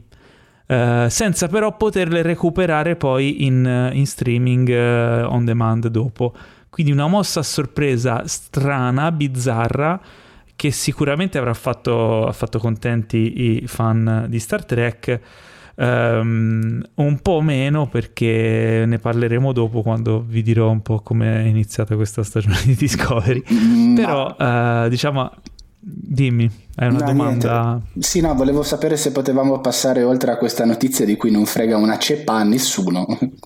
No, però è interessante nei termini di streaming world perché secondo me è una mossa un po' suicida. Ma tu sai perché l'ha data di, questa di notizia, vero Adri? Cioè, certo, certo, perché, cioè, in, perché, in è realtà, parere, perché, è un parere interessato il suo. In realtà quello che si è no, lamentato beh. perché non poteva in Italia vedere Star Trek è Paolo. Cioè, è lui che ha messo in moto tutta no, la cosa. No, ma in realtà è, stato, è, una cosa che è successa è una cosa che è successa molto repentinamente nel corso di poche settimane perché è stato fatto l'annuncio che ven- non veniva mandato su Netflix e poi poco dopo proteste, casine eccetera nel giro di pochi giorni hanno fatto questo accordo però Pluto TV è una piattaforma veramente eh, un po' piccola non lo so cioè hanno, l'ho scoperta e ci Di sono nicchia! film vecchi Di nicchia! Di No, non è di nicchia, ho detto piccola, piccola. Eh, ci sono film vecchi che puoi vedere. Cioè, in realtà è anche interessante, è da spulciare perché è gratuita, non si paga, quindi è gratuito per tutti. E puoi vedere anche film vecchi, c'è un catalogo molto assortito di roba vecchia, strana, però è gratuito, cioè, boh, fateci un giro, magari trovate anche cose bizzarre. C'erano dei film tipo film western con Giuliano Gemma, cioè delle cose... Ma dai, Vabbè, boh. Delle cose di nicchia! Sì, vabbè. Di è una cosa strana, vabbè, cosa- eh, andiamo avanti. avanti. Saluta Natalino momento- Balasso che è un nostro assiduo ascoltatore. Esatto. Vabbè, vabbè, cosa? da non è vero? in culo. Davvero? Eh, Assolutamente. Ah, no. non lo sapevo. ciao Vabbè, mi fa piacere, figo. grande. La domandona di questa settimana ce la fa Natalino. Ba- no, scherzo. ce la fa Vincenzo Guarino 16. 86. Natalino 89, ce la fa Vincenzo Guarino 16 che ci dice, ci, ci manda questo messaggio. Ciao raga, vi si ama. Intanto Eh, raga lo grazie. dici ai tuoi amici. Dai, No. ma che cattiveria. No, vabbè, no, anche noi vi siamo, anche noi vi siamo, dai, sto scherzando. Eh, continua così. La venticinquesima ora di Spike Lee, secondo voi è il miglior film sia di Lee che di Norton? Domanda, tra parentesi, parlando della sua interpretazione. Quindi la, se- la venticinquesima ora di Spike Lee, lo possiamo considerare il miglior film sia di Lee che di Norton? Sia di lì che di qui. Sia di lì che di qui? Non lo so, non lo so, non lo so, non lo so. Eh, di lì posso dire che di quelli che ho visto di Spike Lee è quello che mi è piaciuto di più, Mm. personalmente. Mm. Che sia il Davvero? migliore non lo posso dire perché non li ho visti tutti. Qualcuno mi manca. Eh, di Norton... eh, beh, Norton ne ha fatti di bei film. Forse non è quello che apprezzo di più di Norton. Ehm, voi che ne No, pensate, però attenzione, non devi dire-? Non devi dire qual è quello che apprezzi di più, devi dire se secondo te è la sua migliore interpretazione. Che sono No, cose secondo diverse. me non è la migliore interpretazione di Norton, sebbene Mm. sia una grandissima interpretazione, probabilmente una delle migliori. Io mi trovo Cioè- d'accordo con te, ma in- innanzitutto spieghiamo che questa domanda non è che Vincenzo è impazzito del tutto a chiederci una cosa del genere, ma il tema delle domandone di questa puntata era i film con i numeri nel titolo, però non volevano i sequel, quindi non potevi dire tipo Il Padrino parte 2, cioè dovevi dire un numero... E uno dice, è un tema del cazzo, sì, è che non sapevo cosa inventarmi, me lo sono inventato all'ultimo minuto. Però è carino, tipo 127 ore. oppure 28 giorni dopo... 8 e mezzo. Il settimo sigillo, no, quello no. No, il settimo no, vedi, il settimo No, sigillo no. eh, E neanche il sesto senso, e neanche il quarto potere, e neanche il terzo mezzo uomo. sì, va bene. eh? 8 e mezzo va bene. Otto e mezzo sì. otto e mezza alla certo. grande proprio. 2001 di Seno allo spazio, Mm, mm, mm. Beh, 20.000 leghe sotto i mari, il giro del mondo in 80 giorni. Ce ne sono un sacco, eh. eh, 300. Tre amigos. Quattro- I 400 colpi. Ce ne sono, eh. I Eh, tre sì, ce ne caballeros. I- Beh no, però 3 non 7500. è scritto a cifra, è scritto in parole, quindi non... Ah, vabbè. deve essere scritto a numeri, quindi Eh sì, deve essere 7500 scritto a va bene. Eh. Potremmo quindi, fare insomma, una top 8 di questo genere, Mace, te la butto lì, cioè non lo so, Però devi migliori scrivere a film lettere con, top 8. con i, con i numeri I nel numeri. titolo. Vabbè. Facciamo. No, abbiamo, dicevo- fa- abbiamo fatto la, la top 8 dei migliori Bob, possiamo anche fare Sì, la top, esatto, la top e anche 8 dei- dei, dei titoli con i numeri. Cioè. Anche dei migliori cessi, ricordo che abbiamo ah, pure beh, quella. certo, cioè, sì, ne abbiamo i migliori, un bel i po'. migliori cessi. Bello. Allora, no, io Spike Lee ho visto pressoché quasi, credo, credo quasi tutto, forse me ne mancano un paio. Mi è piaciuto molto la 25esima ora, ma me ne sono piaciuti di più altri. Mhm. Mm. Per Quindi per È, te è no. uguale motivi. per Norton. E uguale, sì, uguale anche per Norton, sì. Nonostante sia un gran bel ruolo e, appunto, ripeto, un gran bel film. Consigliato, io- lo mettiamo nei fatevi un favore, direi. Assolutamente sì. Se non c'è già, Eh. ce lo mettiamo. E io concordo Però- in in linea di massima, sono d'accordo con te. Nel senso che è- la 25esima ora è un gran bel film, l'ho visto un sacco di volte, ma per quanto mi riguarda, specialmente nella prima parte della filmografia di Spike Lee, ci sono dei, dei film che possono essergli superiori per il mio gusto. Discorso similare anche per Norton, grande parte, mi ricordo per esempio la, la, la famosissima clamorosa scena, quella dei fanculo davanti allo specchio, Eh, sì. che, è, che è micidiale, e però ecco banalmente se pensi, forse il primo film di Norton, la sua prima parte importante, quella di Schegge di paura, è, è un'interpretazione No, è proprio il primo film, È primo è proprio il suo film, debutto. quindi- Eh sì, vedi tu. Un film, un film che non è sicuramente indimenticabile, però va, va visto solo per quel, per quel ruolo mostruoso che, fa, che, che ha fatto quel pazzo scriteriato, perché lo, lo ricordiamo che Norton è, è- è pazzo come un cavallo. quindi. Ma non è vero, non è vero. Ma sì, ma Norton non ci sta dentro, la- l'abbiamo, ne abbiamo Ma già parlato. Ma, ma- sì, ma sì. Sono C'è, tutte una- voci. c'è un articolo, sono- c'è un articolo sul C'è un sito, articolo, c'è un articolo. Talento autodistruttivo. di- E, no, comunque sì, ma anche nell'ultima parte di... È vero, nella prima carriera della... Nella prima parte della carriera di Spike Lee c'è, secondo me, del qualcosa di ottimo, ma se posso anche nell'ultima, perché a me gli ultimi due... Sì, no, il problema il pro- sì, sì, Black Clansman e The è- Five Bloods eh, mi sono piaciuti un Sì, po'. il problema è che poi nell'ultima, nell'ultima sezione della sua filmografia poi trovi anche Non il boy, quindi No, non, trovi anche perché devi boy. dirla sta cosa? Ma lascia- Miracolo a Sant'Anna. No, lascia stare, fai- fai- fai- la- facciamo finta che non Io l'abbia preferisco fatto, eh? ricordarmi He Got a Game, eh, Lola Darling o cose del genere piuttosto che pensare a un Fa la boy. cosa giusta, la Malcolm X, Jungle. Fever. Esatto, Cioè, bravo. insomma, Sì, eh. sì. Ma eh, infatti eh, Ah. rimandava all'inizio della carriera di Spike Lee per un motivo. Eh sì. Allora, ehm, detto questo, caro Vincenzo, se tu reputi, se tu Vincenzo Guarino 16 reputi la 25esima ora il miglior film di Spike Lee e il miglior film di Norton, va bene così. Va bene così, hai la mia approvazione, credo che tu abbia anche perché ci sta, non è, cioè è lì, mm, è una questione poi di gusti, no? È, Tra è lecito, tra non ti avvilire, La 25esima Eh. ora fu anche il primo film che ottenne le autorizzazioni per poter riprendere Ground Zeroes dopo l'attentato delle Torri Gemelle, vero, se, non, se vero, non ricordo male. vero. Sì, sì, sì. Forse addirittura il primo, sai? Sì, sì, no, è il È primo. film addirittura il sono- primo. Il primo, no, no, ho detto il primo, il primo a ottenere Ah, l'autorizzazione, ok. il primo che riprese Ground Zeroes dopo l'attentato. È un film a cui sono particolarmente affezionato, tra l'altro perché eh, l'ho proiettato nell'anno in cui facevo il proiezionista e perché mi ha fatto scoprire Rosario Dawson. Ah, Quindi beh. sono particolarmente Ah, affezionato alla 25esima. E poi, Detto c'è, e poi c'è quella scena meravigliosa che io voglio citare, poi ti faccio andare avanti Paolo, scusa se ti ho interrotto, quella del sono. No, no, vai tranquillo. Sì, Eh, sono Sì. cazzo. Sì. che è nato da lì, è nato da lì. Sì, sì. Lui.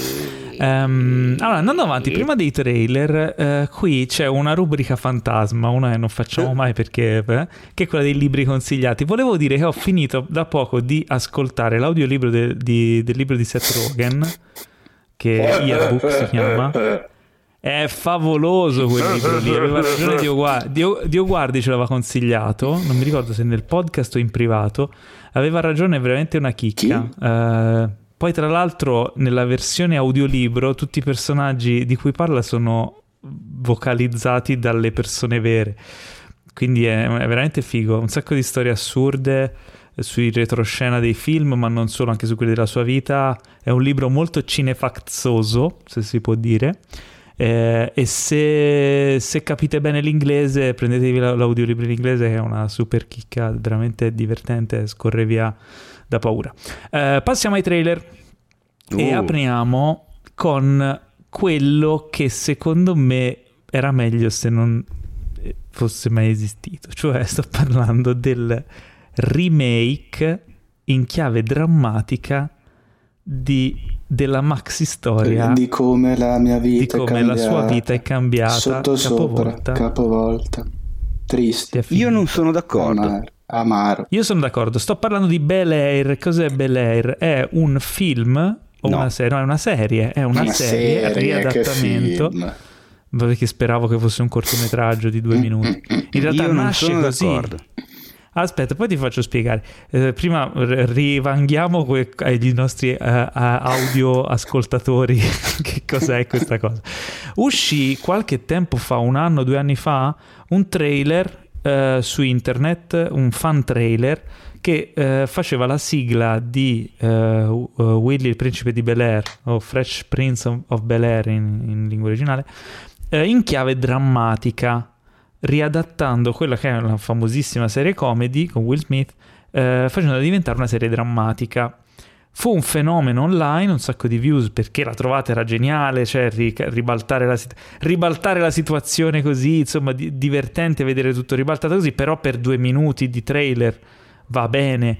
Eh, e invece, insomma, Will Smith si è eccitato, si è emozionato, ha deciso di produrla e uscirà su Peacock in America, questa piattaforma di cui tutti noi insomma siamo dispiaciuti che non c'è anche da noi, eh, nel 2022. Ora è uscito il trailer di questa cosa. E Teo che, che poi è un dire... teaser. Sì, è un, un teaserino. È un teaserino, tra l'altro, un con la voce narrante di Will Smith. Ah, allora cambia tutto. Che dice, che recita in maniera un po' più posata e un po' più drama proprio l'inizio di questa è la maxi storia di come la mia vita, eccetera, eccetera. È cambiata. Sottosopra. Sottosopra.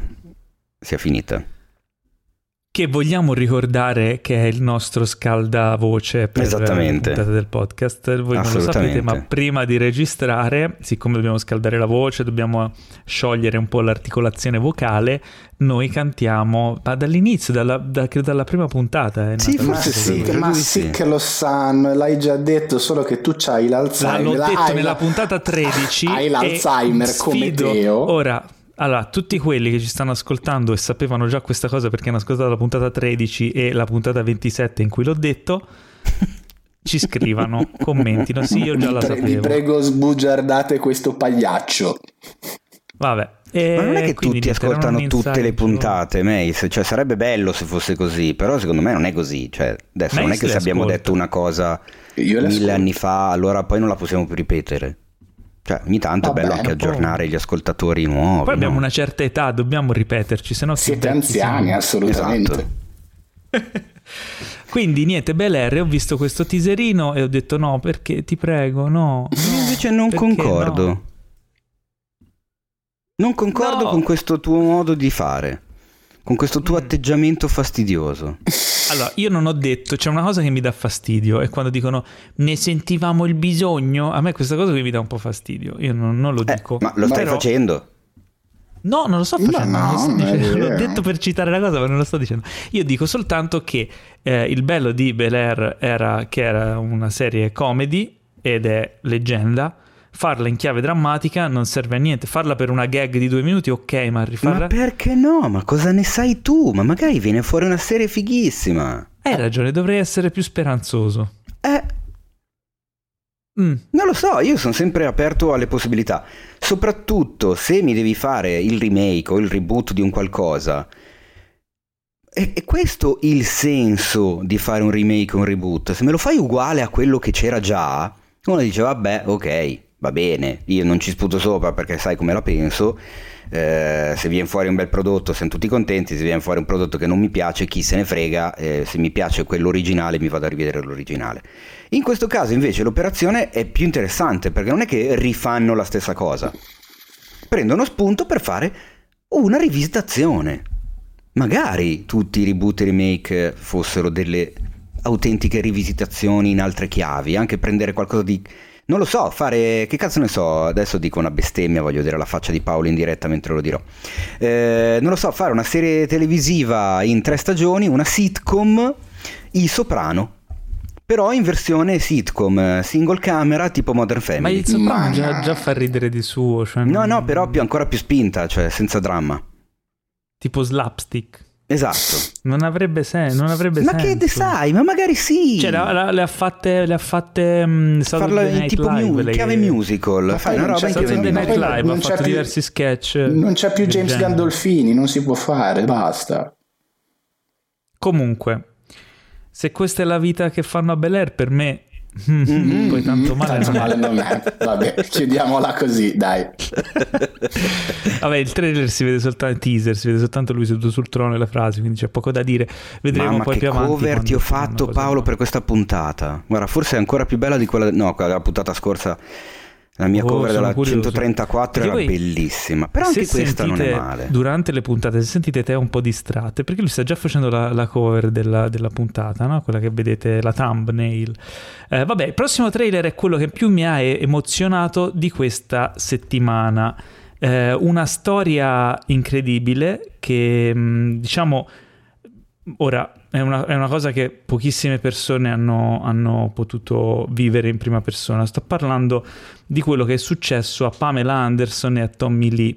Eh, e cioè, eh, vabbè, uscirà, questo, uscirà su Hulu il 2 febbraio questo- questa serie eh, in cui si narrano le vicende di loro due e di quando fu trafugato un video ehm, esplicito tra di loro nella loro intimità. Un video Mhm. che veramente pochissime persone hanno visto. in Sì, cui, secondo me insomma, non, c'è non sanno Pamela neanche di che cosa stai una- parlando. C'è, Non- Pa- allora, praticamente c'è Pamela Anderson su una barca, eh, e- però io non lo so e non, non l'ho visto. Te l'hanno non raccontato, parlato. Paolo. Esatto, te l'ha Sì, detto sì, il e tuo c'è Tommy cugino. Lee, che, Tommy Lee che ha paura di schiantarsi sulle rocce. Eh, Tommy Lee, il batterista dei Motley Crue, giusto? Giusto. Eh, anche se il- Giusto. Ok, non vorrei dire a cose quel perché poi punto, dopo mi però, criticano. C'è la cosa Eh, più famosa del video, Paolo, dai, diciamola, tanto sono Ma tutti adulti quelli sulle che... rocce? No, sono tutti adulti quelli che ci Perché stanno non l'ho ascoltando. la cosa eh, più famosa so. di quel video è che a un certo punto, mentre Quando sono sulla barca, Tommy cucina- Lee tira fuori la canna da pesca. Ah, sì, sì, sì, sì. Eh, È una poi per canna... Per un errore infiocina Pamela.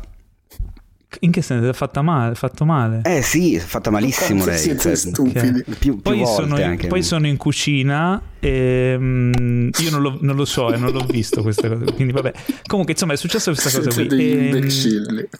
E il trailer è molto bellino, posso dirlo. C'è Seth Rogen che interpreta un personaggio che non si vede in questo famoso video trafugato.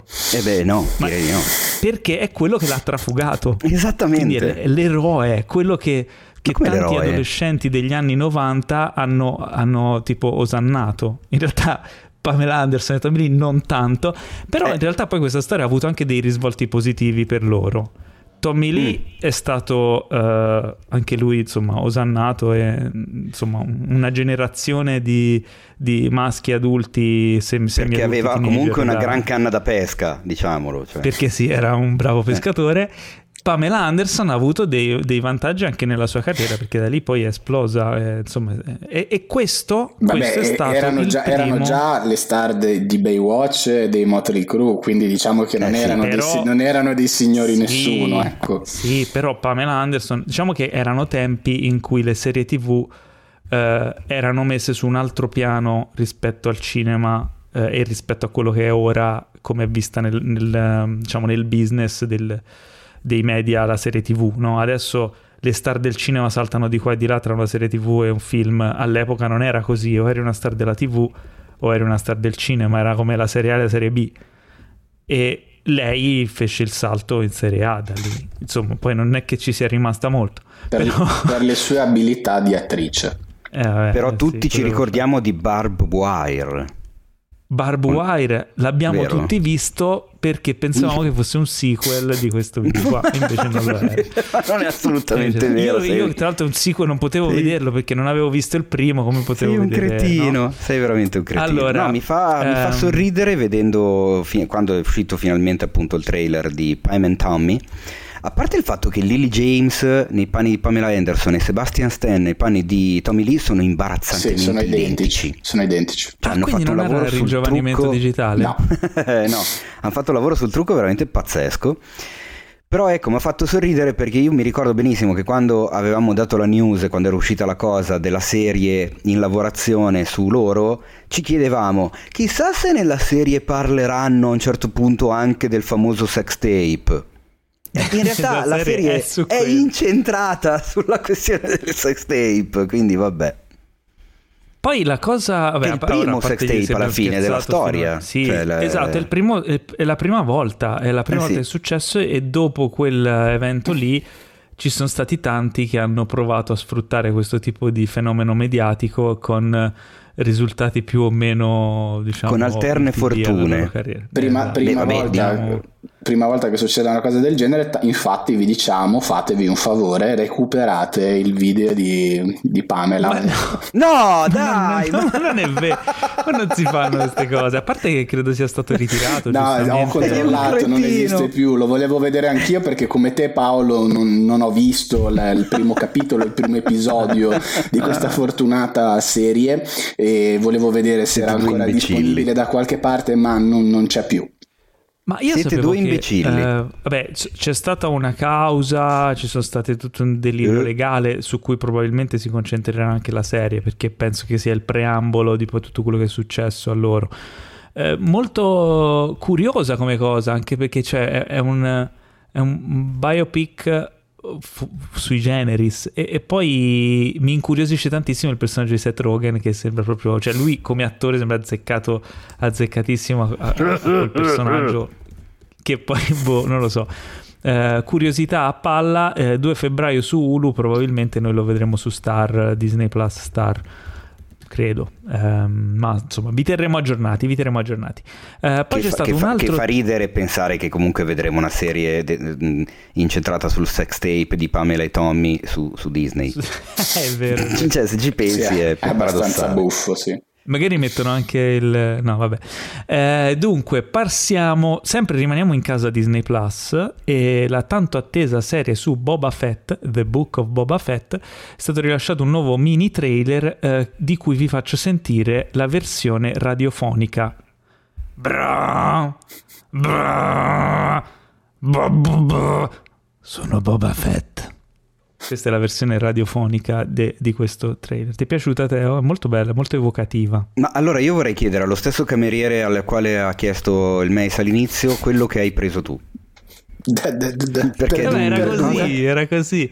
Perché noi parliamo sempre dei trailer, però non glieli facciamo vedere. Sì, ma ho capito, ma po', ti no? sem- sembrava di sentire Ciubecca con, con il raffreddore. Cioè, Eh, no, non. Bravo, bravo. Come lo fai te, nessuno. eh, Io so fare C1P8 o R2D2. Chi prova, preferisci? fai, prova. Quale dei due devo fare? Eh no, è sempre lo stesso, l'hai detto uno col nome italiano e uno col nome originale. Eh, ma è di- è diverso il pitch. Ah, ok, allora fai Ar- Arturi- Artuditu, come lo chiamano in spagnolo, Arturito. Devi fare Ti Arturito. piace? Ti Sì, piace? Ok, va bene. Uguale.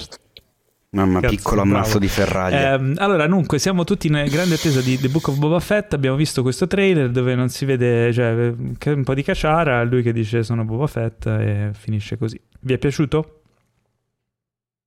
Uscirà il 29 dicembre su Disney Plus. Allora, io sono molto Eh? curioso di sapere che cosa combinano proprio per, il- boh, per l'incastro, per quello che... Cioè, per come poi le cose si mettono in moto insieme a tutto il resto che stanno facendo. No? Vabbè, sì. Boh, Boh. interessante. Mm, No. Sì, sì, sì, no, ma sono super curioso di vedere la serie. Non mi ha detto niente il trailer o questo mini trailer, diciamo. Io però, esi- va io voglio così, a tutti i costi, io voglio a tutti i costi che ci sia quella creaturina che nel ritorno dello Jedi si prende gioco dei nostri eroi a un certo punto. Non so se te la ricordi, Ah, un po' con la codina che a un certo punto li guarda e gli fa e fa È questa bellissimo. Ma che Questo verso i qua mostrilli che meraviglioso. poi si divorava Giabba. Eh, no, no, no, no, era il suo no, animalino esatto, domestico. l'animale domestico, perché poi Giabba Era pescava delle altre robe e mangiava degli No, esseri lì viventi. esatto, quelli poi avevano la coda, quindi no, era Vero, un'altra vero, cosa. vero, vero. Cioè, erano tipo pesciolini, cose strabu. Allora, brutte. io di, di- di serie Star Wars eh, Disney al momento sono molto più curioso su Obi-Wan. Ah, vabbè, sfondi un Mm. portone Eh, io, aperto. eh, però io un po' meno perché ancora so chi ci recita e Mm. so. Sì, però boh, se hanno È molto recu- cioè, respingente quella cosa. se hanno tirato fuori quello che hanno tirato fuori con Mandalorian e se applicano la stessa equazione, magari non lo so. E poi Magari finalmente meglio vedremo di nuovo Iwan McGregor fare i versi delle spade, i rumori delle spade laser con la bocca. Esatto. Wow.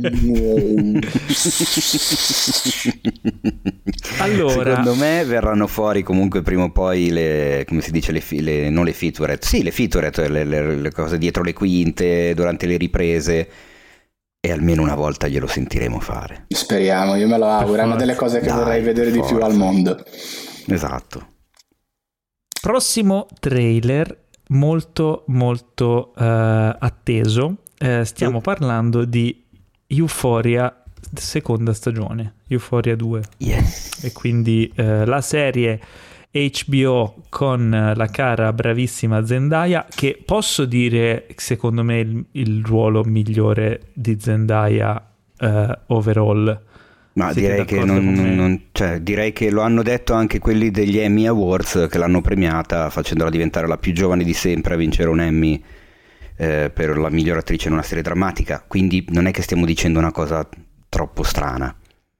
Giustissimo.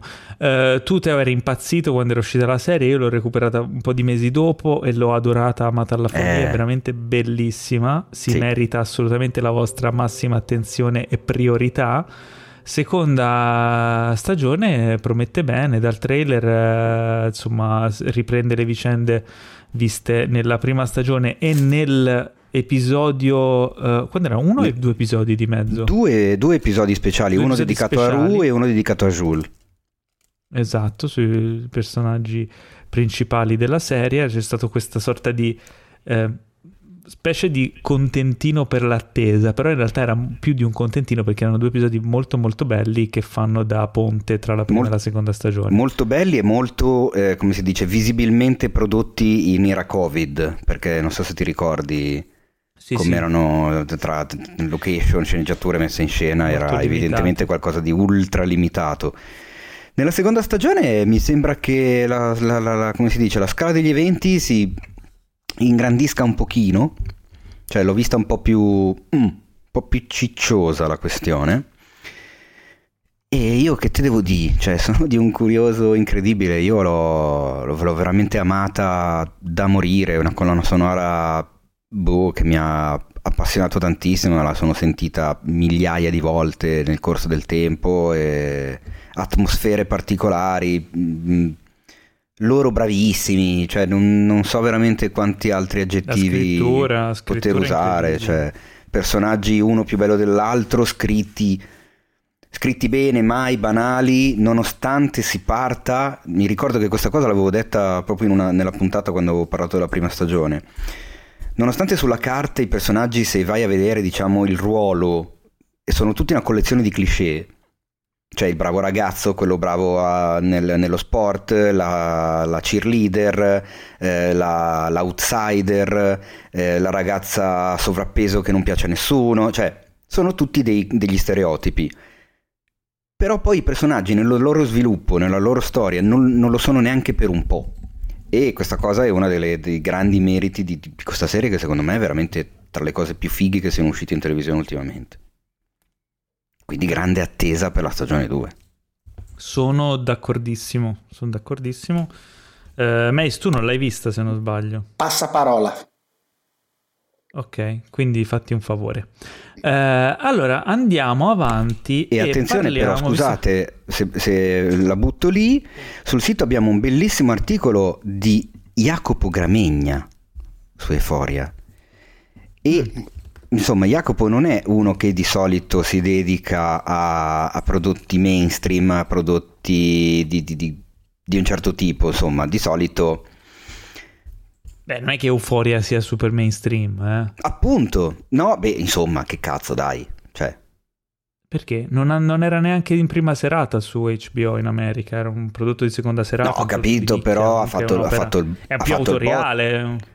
Ma ha fatto il botto, c'è una star, come, una star, come, Zendaya, cioè insomma non è c'è che Zendaya, sia proprio c'è una Zendaya, delle ultime... però è, un, è, comunque un prodotto autoriale, non stiamo parlando di una serie eh, Marvel per dire o di... No, quello no, ok, però ecco, ha attirato l'attenzione di uno dei nostri redattori più attenti alle, a un certo tipo di, di, di prodotto e questa cosa secondo me è indicativa e andate a leggervi il suo, il suo pensierino su Euphoria, secondo me trovate degli spunti di riflessione interessanti. Bene.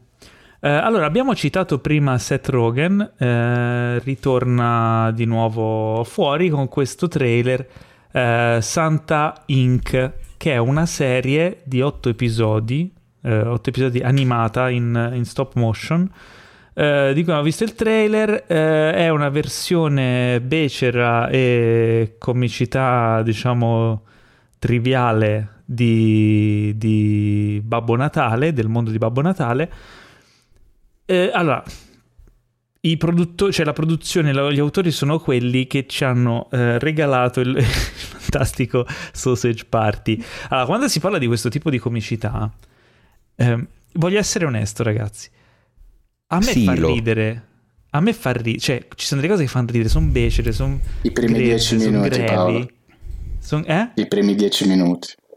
Poi Bravo, Sono grevi, ma mi sono fa ridere. idea. Ma guarda, allora, ma alcune cioè, volte c'ha- sì, ma- può essere troppo, guarda, però mi guarda, fa, oh, io mi fa Sausage. Party ero andato a vederlo in sala con tutte le migliori intenzioni Ok, di anch'io questo l'ho visto in ecco, sala. quindi anch'io mi, anche a me Ma in piace italiano o in originale?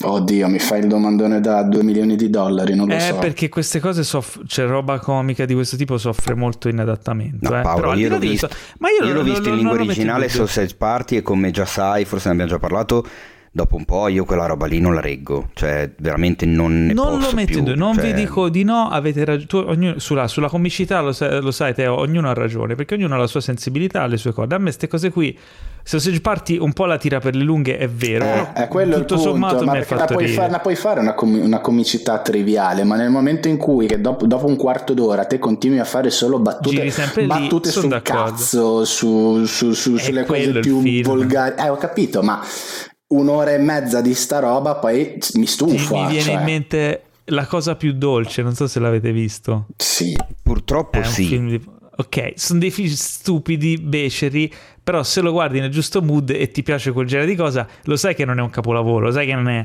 non è il capolavoro de- de- de- della commedia, però due risate te le fai e può anche piacere. Però si calca, si va su quella linea, su quella linea e questo tipo di prodotti di solito ha delle recensioni disastrose. Eh, sto, sto a vedere allora, il, il- il primo episodio di questa serie di cui abbiamo visto il trailer, che fondamentalmente è un mondo di Babbo Natale come una serie, però non è, scusami, non è, non è un film. È una serie di otto episodi. Ah, allora non ho capito Eh, una mazza io. È una versione super becera di Babbo Natale che lavora come fosse una, una- un'azienda e, e ci sono tutte delle dinamiche dove Babbo Natale in realtà Beh, si è rotto un po' i coglioni. Esatto, vuole- aspetta, vuole- la, la- la storia alla base però è quella di un'elfa di Babbo Natale che si incazza perché siccome bisogna scegliere il nuovo, il nuovo Babbo Natale, lei dice che cazzo è sempre stato un maschio bianco, è ora di cambiare le cose, eh, deve essere una donna non bianca e quindi vuole diventare lei un- un'elfetta. Eh, la prossima Bab- Babba Babbo Natale, chiaramente mettendo in moto tutta la, la- come si dice, lo scherno di, di chi le sta intorno Certo. e tutte le cose più volgari possibili. Il trailer a me ha divertito combatte il tantissimo. patriarcato. Esatto, il trailer a me ha divertito tantissimo. Il problema è quello di cui parlavi prima, che non so sulla lunga quanto possa, insomma, Eh, e, qui, e qui voglio, voglio arrivare. Eh, Intanto avevo citato Seth Rogen perché dà la voce a Babbo Natale. Esatto, ci si sta. sente tantissimo. Ehm, ho visto ora che ehm, ho notato che la serie usciva in America su HBO Max il 2 dicembre, che è oggi che stiamo registrando.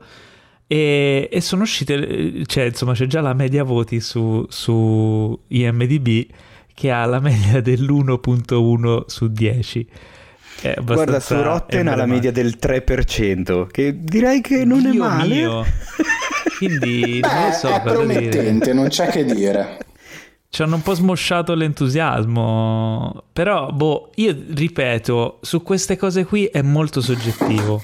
Perché magari la gente si indigna perché Babbo Natale è uno stronzo e allora Babbo Natale non si tocca. Non lo so, non lo so. Ma non Però, è vero, Babbo eh, Bastardo era divertentissimo. Eh, guarda, ora non lo so quante, che, che voti ha Babbo Bastardo. Secondo me anche quello lì non è che se la cava bene. No, ma scherzi, no, Mm. dai, quello con Billy Bob Thornton. Sì, esatto, esatto. Bad No, Santa. Bad Bad Santa, in, 2003. esatto, Bad Santa era in originale. No, in effetti è buoni. Eh, vedi, Eh, e, allora. anche que- e anche quello è bello triviale, bello, bello Eh, quello di Sco- sco- scopami, scopami. Babbo Natale, so. diceva una a un certo so, punto, se non ricordo male. Scusate la finezza. Vabbè, il trailer di Santa Inc. è molto divertente. Ehm, poi, boh, insomma, vedremo. Eh, passiamo oltre e c'è un altro. fi- questo è un film, The Silent Sea. O è una serie? È un film o una serie, ragazzi? Che mm, non, eh, non avendolo messo io in scaletta, è un prodotto coreano, giusto? Teo? Yes. Beh, Cosa beh, hai hai visto il scoperto? trailer almeno? Sì, sì, il trailer l'ho visto, non ci ho capito niente, ma l'ho visto. Se Ma come non ci hai capito provare- niente? Posso provare a tradurre la sinossi in tempo reale, che è una Vai, comunque, comunque ti dico che è una serie. È una serie, una serie di 8 episodi da 45 minuti che sarà su Netflix dal 24 dicembre. È un prodotto coreano ehm, e eh, ci racconta che durante una missione eh, pericolosa, missione di 24 ore sulla Luna, gli esploratori spaziali cercano di recuperare dei campioni da una stazione di ricerca abbandonata eh, e, mm, e trovano dei, dei segreti. Eh? Ti piace? Sì, insomma, diciamo che le cose si mettono molto peggio di quello che potevano sembrare. Eh, Mm?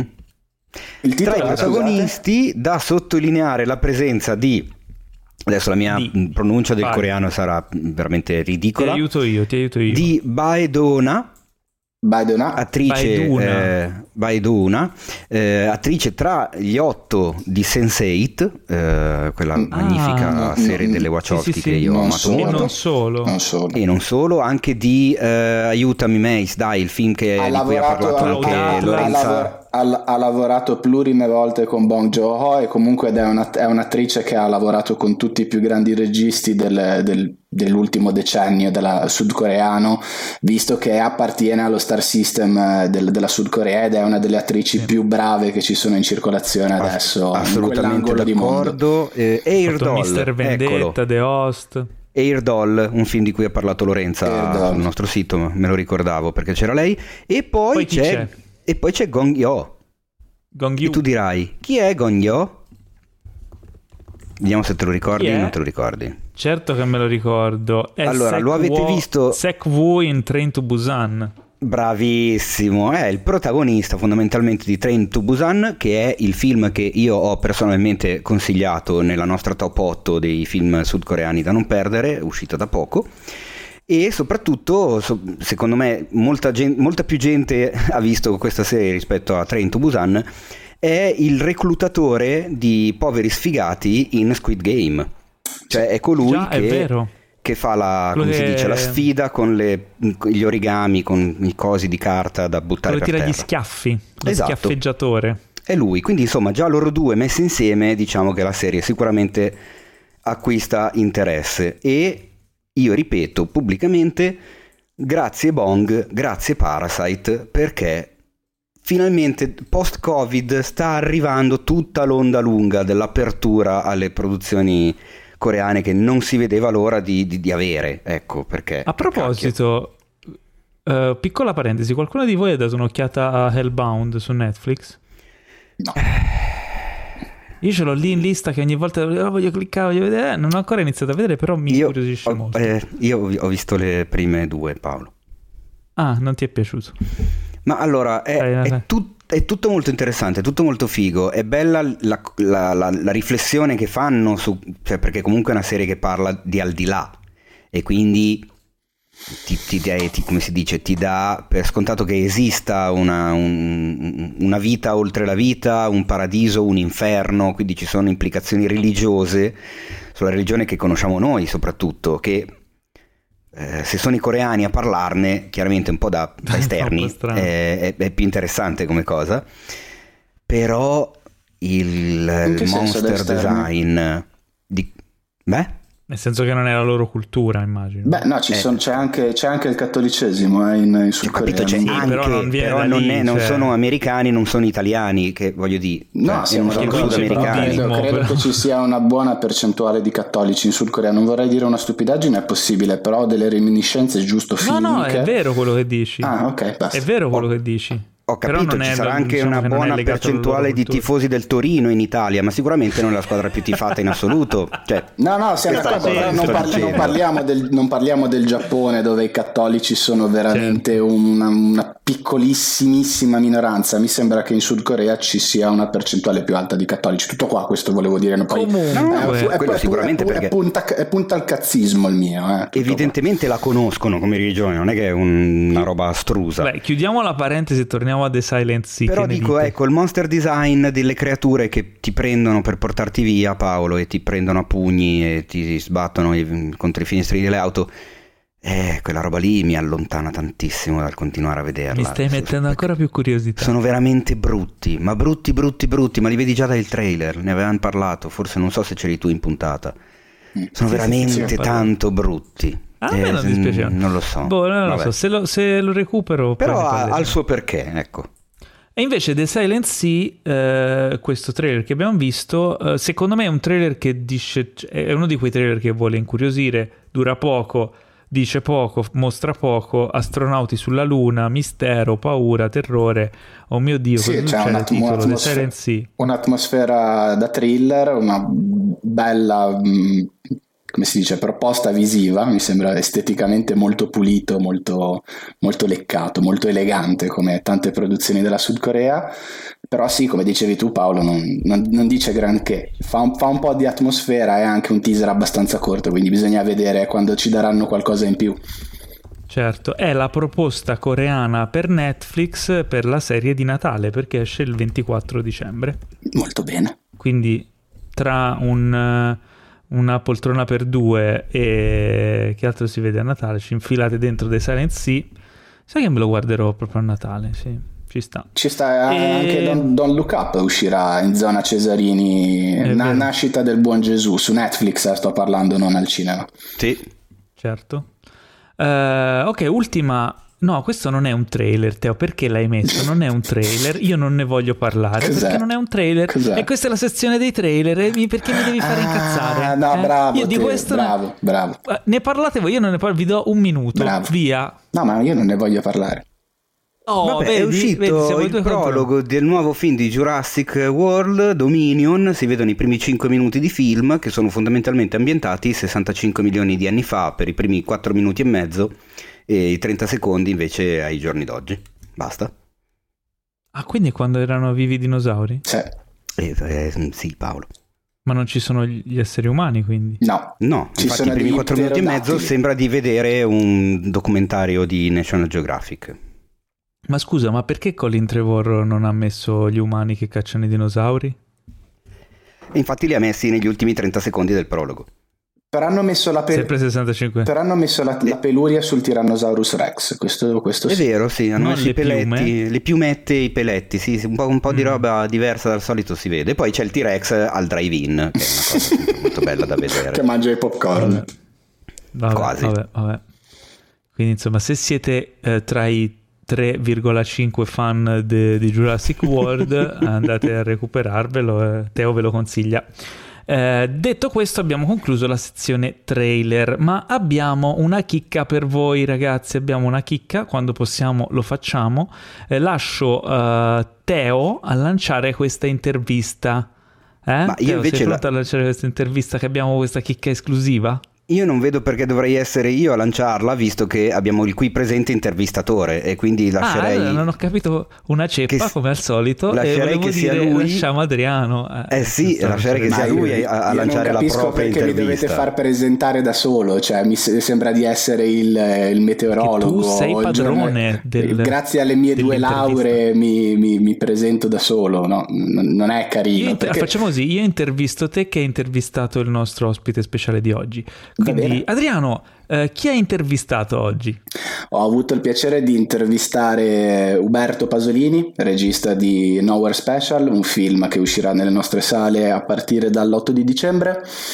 Un film molto bello che ho visto, che, ho che consiglio a tutti e, e niente, quindi questa, questa è stata l'intervista che, che ci ha voluto concedere anche grazie a, Lucky Red. E, e basta, vi, vi- vi chiedo scusa in anticipo per l'introduzione un po' a macchinetta ma ero, mi, ero mi sono un po' emozionato perché conosco, conosco abbastanza la poetica del, del regista, conosco un po' il suo percorso, ho visto i suoi film sia come produttore perché lui eh, inizialmente nasce come produttore e poi diventa regista. E quindi insomma eh, come, come forse sa- saprai Paolo quando intervisti dei- de- de- delle persone di cui conosci il lavoro e, di cui apprezzi il lavoro eh, è facile che, che magari ti, tu ti possa emozionare un po' però poi lui essendo una persona estremamente disponibile una crema d'uomo cioè mh, ci siamo presentati mi ha detto dammi pure del tu ho detto no non, non posso non, non riuscirò mai a, dar- a darle del tu non ce la farò mai Pronipote di E- Visconti, insomma. Vabbè, sì, questo, questo è secondario, ecco. Questo è secondario. Ascoltiamo l'intervista.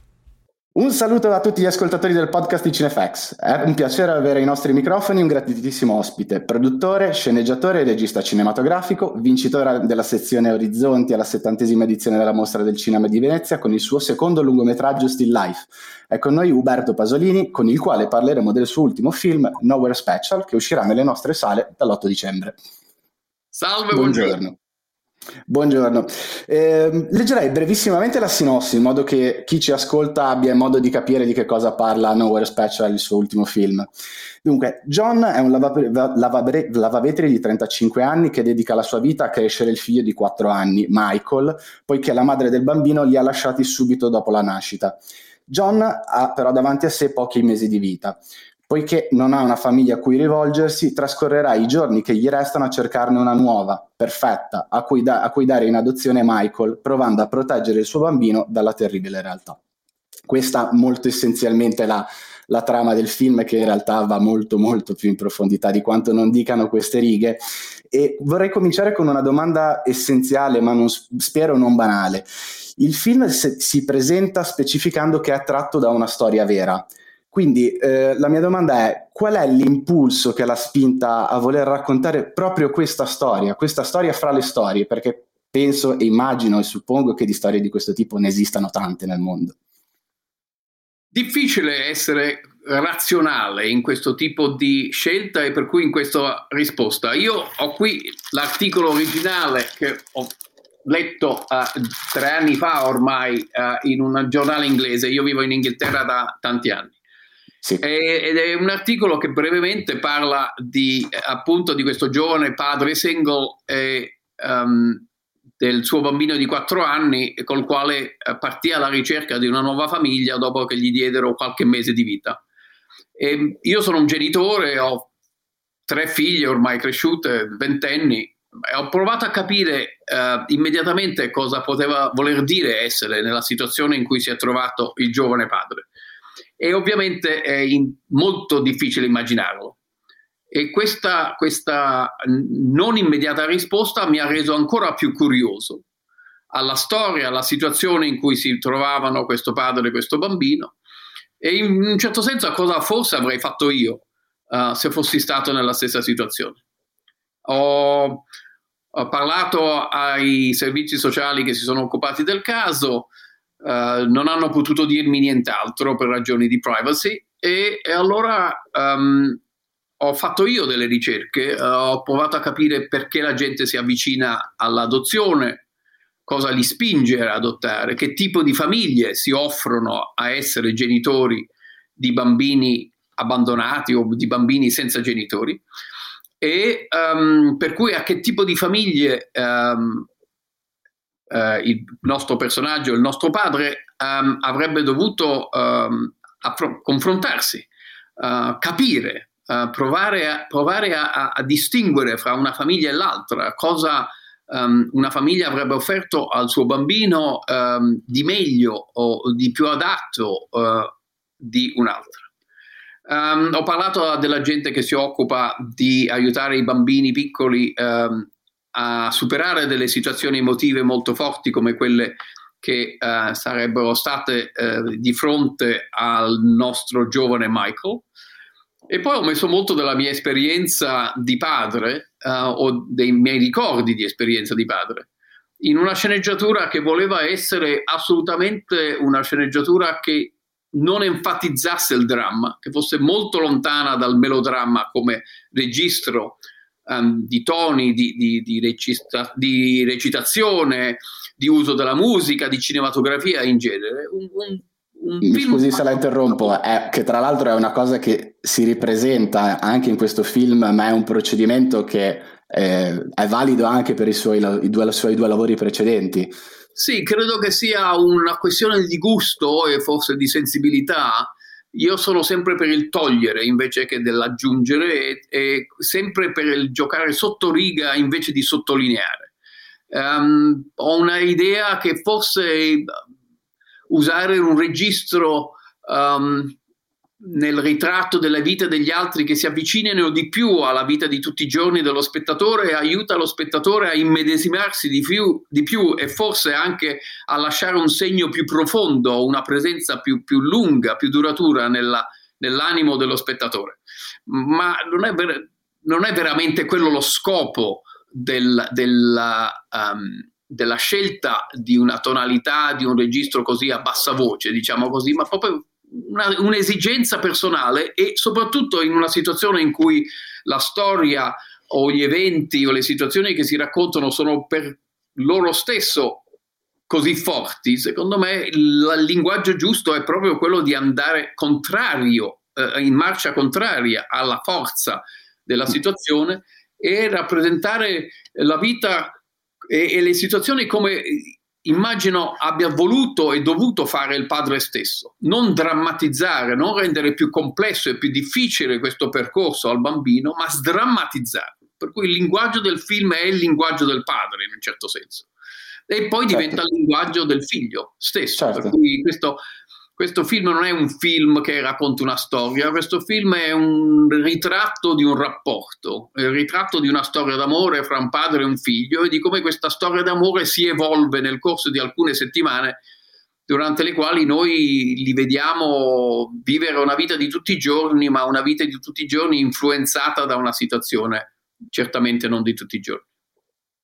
Sono assolutamente d'accordo, tra l'altro una storia d'amore che è anche il sottotitolo de, di Nowhere Special, quindi a, a, confermare questa cosa e sono assolutamente d'accordo. Ricollegandomi al discorso dell'intimità che si va a creare tra i due protagonisti, protagonisti assoluti di queste vicende, di questo racconto appunto intimo, mi volevo, volevo fare un, un, attimo un passo indietro pensando al eh, suo primo film, Machan, La vera storia di, di una falsa squadra, lì parlava di un gruppo di persone. Eh, poi c'è stato Still Life che invece parlava del singolo, di un, di, un, di un, funzionario comunale anonimo, un collezionista di ricordi, un cantore dei dimenticati. Invece in questo caso lei va a lavorare sulla coppia, quindi su due persone, due persone, un padre e un figlio. La domanda è come... Ehm, quali sono state le difficoltà e come è riuscito a rendere questo rapporto eh, veramente legato ai dettagli, all'intimità fra un padre e un bambino di 4 anni, sia in fase di scrittura, ma soprattutto dal punto di vista della direzione degli attori e se ha avuto delle difficoltà magari dovute pensavo alla giovanissima età di, di Daniel Lamont che interme, interpreta appunto Michael, che ha solo 4 anni. Dunque, siamo stati soprattutto molto fortunati, sono stato soprattutto molto fortunato e non posso dirle come e perché, eh, non c'è una ricetta al successo che abbiamo avuto, e devo confessare sono molto contento del successo che abbiamo avuto, a rappresentare un rapporto vero, una, un affetto vero, un amore vero fra un padre e un figlio. Siamo stati fortunati perché nella scelta di James abbiamo trovato un attore straordinariamente generoso um, che ha dedicato sia prima e che durante le riprese un'enorme energia a creare un rapporto di amicizia vera insieme al piccolo Daniel. Ha giocato con lui a casa sua, con i suoi giochi, ha mangiato in casa sua con la sua famiglia. Uh, quando Daniel è arrivato sul set, queste due persone erano già amiche. Um, e poi abbiamo uh, avuto un set particolarmente uh, leggero in un certo senso e abbiamo fatto sì che Daniel si sentisse il più possibile a casa sua. Non gli abbiamo mai parlato uh, di situazioni emotive pesanti, di, di, di, morte, di malattie, di tutto quello che poi non si vede nel film. Non si vede la morte, non si vede la malattia, non si vede, non si vede la realtà che spinge il padre a trovare questa soluzione per il futuro del bambino. Um, il bambino ha, avuto, ha giocato con noi fondamentalmente per 30 giorni, è stato fra- straordinariamente professionale proprio nel ritornare ogni giorno sul set di buon umore e pronto a fare tutto quello che gli veniva chiesto di fare. Ma il set è stato un, un'esperienza per lui divertente, di gioco, non un'esperienza di peso emotivo che riflettesse alcune delle um, situazioni che sono al di dietro, che stanno dietro alla nostra storia, al nostro viaggio. e abbiamo al, dal momento della sceneggiatura fino al momento delle riprese eh, voluto raffigurare questo rapporto d'amore, questa storia d'amore nei dettagli più semplici della vita di tutti i giorni. La colazione, la passeggiata al, al parco, il gelato che piaceva molto a Daniel, ne ha mangiati pure troppi, al, a, al andare a scuola, a, la vita di tutti i giorni. Le, vita... le dinamiche quotidiane, certo. Di qualsiasi genitore che si trovasse a, a far crescere un bambino. E, e, in questa semplicità, secondo me, sta la forza, se esiste una forza del film, perché um, non ha voluto uh, calcare, non ha voluto sottolineare, non ha voluto usare il sentimentalismo per um, uh, raffigurare delle emotività, delle situazioni psicologiche dei due personaggi principali, ma li ha voluti far vivere come li avrebbe voluti far vivere, come li ha fatti vivere il padre della storia originale. Certo. Togliendo il peso della situazione il più possibile e arrivando a una soluzione per il futuro del bambino che sia il più um, il meno pesante possibile fondamentalmente. E, credo che siamo riusciti a portare sullo schermo una vera coppia, una, una vera storia d'amore, una, un vero rapporto. Ci sono degli, delle persone che hanno visto il film e che non conoscendo il passato sia di James che di Daniel si chiedono se sono veramente padre, padre, padre e figlio, certo. Ed effettivamente, per fortuna, per magia, per dono degli dei del cinema, abbiamo catturato questi momenti di, affet- di vero affetto um, che hanno servito a, a, a, alla necessità di verità, di, di sincerità uh, che cercava il film. Questa sua risposta mi porta alla mia prossima domanda perché è strettamente collegata. Eh, Nowhere Special pare essere un film che parla della morte, di come John e Michael apprendano assieme cosa essa sia e come vi si preparino. Ehm, personalmente in realtà io ho avuto l'impressione che più che altro si, pa- si, ragioni di vita, di ciò che si lascia sulla terra dopo il nostro passaggio. Un f- è un film che secondo me parla di ricordi, veramente di, di, quello che noi lasciamo come esseri umani dopo che siamo passati. Eh, è un'idea erronea o era questo anche quello che voleva no, dire? Direi che siamo più vicini quando lei parla di uh, vita Uh, nel senso mm. che per me è un film sulla vita, sull'amore, sul rapporto fra le persone, sulla curiosità che dobbiamo avere per le persone che ci sono vicine uh, per capirle meglio e per amarle meglio. Mm. Certamente eh, questo racconto, quelle situazioni che seguiamo portano a un concetto del ricordo, a una necessità del ricordo, a un'accettazione da parte del padre che il figlio un giorno vorrà ricordarsi del padre. Certo. Però il film non parla fondamentalmente di quello, il film parla fondamentalmente di come il rapporto d'amore si, si esprime, eh, mm-hmm. come ci si ama meglio. E per certo. me quello è l'attenzione verso l'altro, l'attenzione verso il prossimo.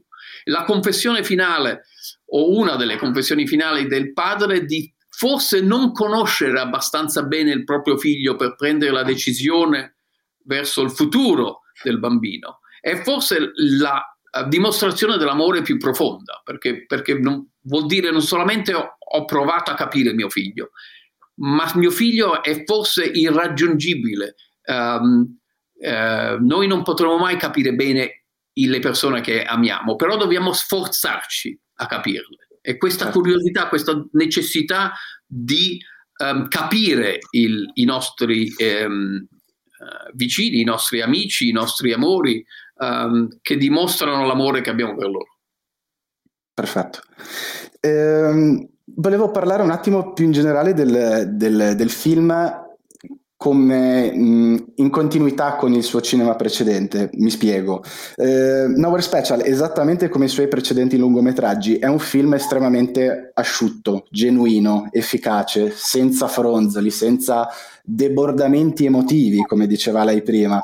C'è tuttavia un piccolo elemento di distacco, secondo me, dal mio punto di vista, per come, lo, per come ho percepito Nowhere Special, rispetto a Still Life e a Machan.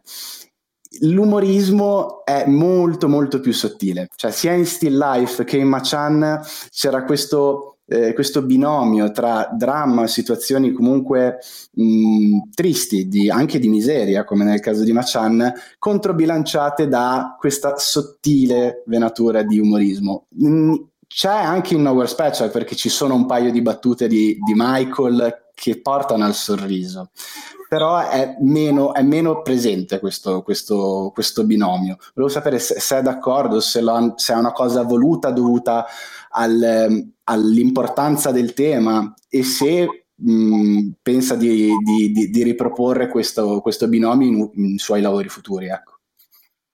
Um, è una cosa non studiata, nel senso okay. che la sceneggiatura è venuta come è venuta senza una, un disegno di uh, chiave, um, cerchiamo dell'umorismo, c'è bisogno di fare ridere in un certo momento, uh-huh. proviamo a trovare un equilibrio diverso. L'unica decisione a livello di sceneggiatura è stata proprio quella di, non, di stare lontani dall'enfasi e eh, dal sentimentalismo. Però il momento che è stata presa quella decisione non c'è stata una decisione susseguente che diceva ogni dieci minuti abbiamo bisogno di ridere, oppure proviamo a cercare. È stata una creazione abbastanza organica, se si può dire, um, una, una, una, una, scrittura che è venuta molto rapidamente, senza forzature. E il momento che è stata scritta poi è fondamentalmente rimasta quella che era. E non c'è stata un'analisi posteriore alla sceneggiatura che diceva forse fare ridere ogni tanto sarebbe bene. Um, Certamente forse si, si sarebbe potuto aggiungere dei momenti, si sarebbero potuti aggiungere dei momenti, non so, spirito, più spiritosi o più allegri o più... Però sarebbe stata una ricerca al di fuori di quello che naturalmente era stato lo sviluppo della sceneggiatura. Um, e credo che forse quello è una forza della sceneggiatura, che si, non si sente costruita. Um, non cerca di entrare in delle um, situazioni prestabilite e creare delle situazioni prestabilite. Eh, immagino che il prossimo film avrà il, il suo linguaggio eh, e spero che lo seguirà in maniera altrettanto onesta, nel senso che sarà poco costruito e più um, uh, così, uh, fluirà più naturalmente, sen- senza, senza um, meccanicità nella scrittura sì. e per cui nella regia. Assolutamente sì, ma io non, non, volevo segnalarla come una mancanza, l'ho solo notato come un piccolo elemento di, di discontinuità rispetto alla sua poetica precedente, ecco, se vogliamo metterla così. E, ehm, procederei con l'ultima domanda che mi rendo conto essere un po' borderline, però io ci provo lo stesso, vediamo se ho fortuna. Eh, il suo cinema parte spessissimo da premesse ordinarie per arrivare a situazioni e, dimani, a, e a dinamiche straordinarie. Eh, credo che sia corretto dire che lei è, è un grande, è un buon osservatore della realtà, è uno che eh, sfrutta il quotidiano, quello che si vede per la strada nel mondo di tutti i giorni per poi proporre storie, per poi fare racconto cinematografico. Ecco, in questi due, due ultimi anni stiamo vivendo un contesto sociale, medico e di qualsiasi, oltre, di qualsiasi altro tipo che è tutto fuori che ordinario e molti autori stanno provando a confrontarsi con questo contesto anche per mezzo del cinema. Riesce a immaginare un film di Uberto Pasolini che parli di questo momento storico? Crede che da, da un biennio folle come questo sia, sia, possibile estrapolare delle storie interessanti da, da analizzare attraverso la sua lente di autore? Ma certamente siamo in una situazione straordinaria, però in un certo senso le storie che io ho raccontato, anche loro, come lei ha detto, hanno dei delle parti, delle situazioni, riflettono delle situazioni straordinarie. Io credo che un film um, ambientato durante eh, la pandemia, che cre- temo che rimarrà uh, con noi per molto tempo, è uh, da, da, cercare nella falsariga dei film dei quali abbiamo parlato fino adesso e anche di qualcosa come Noah Special, ovvero cosa succede alla vita di tutti i giorni durante una situazione speciale, specifica. Ed è il rapporto fra la quotidianità, la verità del, del, gior- del giorno, uno dopo l'altro e la situazione um, speciale, specifica, difficile, che secondo me crea delle soluzioni o delle risposte interessanti. Ovvero io non farei, se dovessi fare un film ambientato nella pandemia, non farei un film sulla pandemia. No, certo. Non farei un film sui drammi della pandemia. Farei un film su come la gente continua a trovare delle soluzioni e tenta di rimanere nella vita di tutti i giorni, nonostante la pandemia. Per cui alla fine della fiera si torna su, sulla realtà comune, sulla realtà che ci accomuna, sul, sulle scelte e le piccole cose um, di tutti i giorni, che mi interesserebbero di più. Diventano più interessanti in un contesto uh, difficile, però sono le cose che vanno seguite, non tanto il contesto, secondo me. Certo, assolutamente. E in realtà questa era la mia ultima domanda, ma eh, io ho una curiosità che l'avrei voluto proporre off record, ma provo, provo a buttarla dentro questa intervista. Eh, abbiamo parlato di un cinema che, che osserva il reale, un cinema scevro da eh, orpelli stilistici. Io credo di, a memoria, magari sbaglio, credo di non ricordare uno zoom all'interno dei suoi tre lungometraggi, o comunque sono estremamente rari. Eh, Ormai gli zoom sono rari per tutti, e sono una sì, cosa sì, degli sì. anni Ecco, eh, ma non c'è un questo... frame, per esempio. Non c'è non mai c'è una? Non c'è un crane, sì, certo, sì, sì, no, non si vedono plongé, non ci sono, non ci sono scene troppo costruite dal punto di vista visivo della fotografia. Ecco, questo, questo mi porta alla mia curiosità. Io volevo chiederle, eh, il suo primo film si apre con una scena che ritrae un gruppo di ragazzi dediti a, a fare attacchinaggio è una casualità, è un omaggio eh, o ritorniamo al discorso di una, real- di una, rappresentazione della realtà che riporta ai fasti e agli albori del nostro cinema italiano? Penso alla, stavo pensando a ladri, a ladri di biciclette.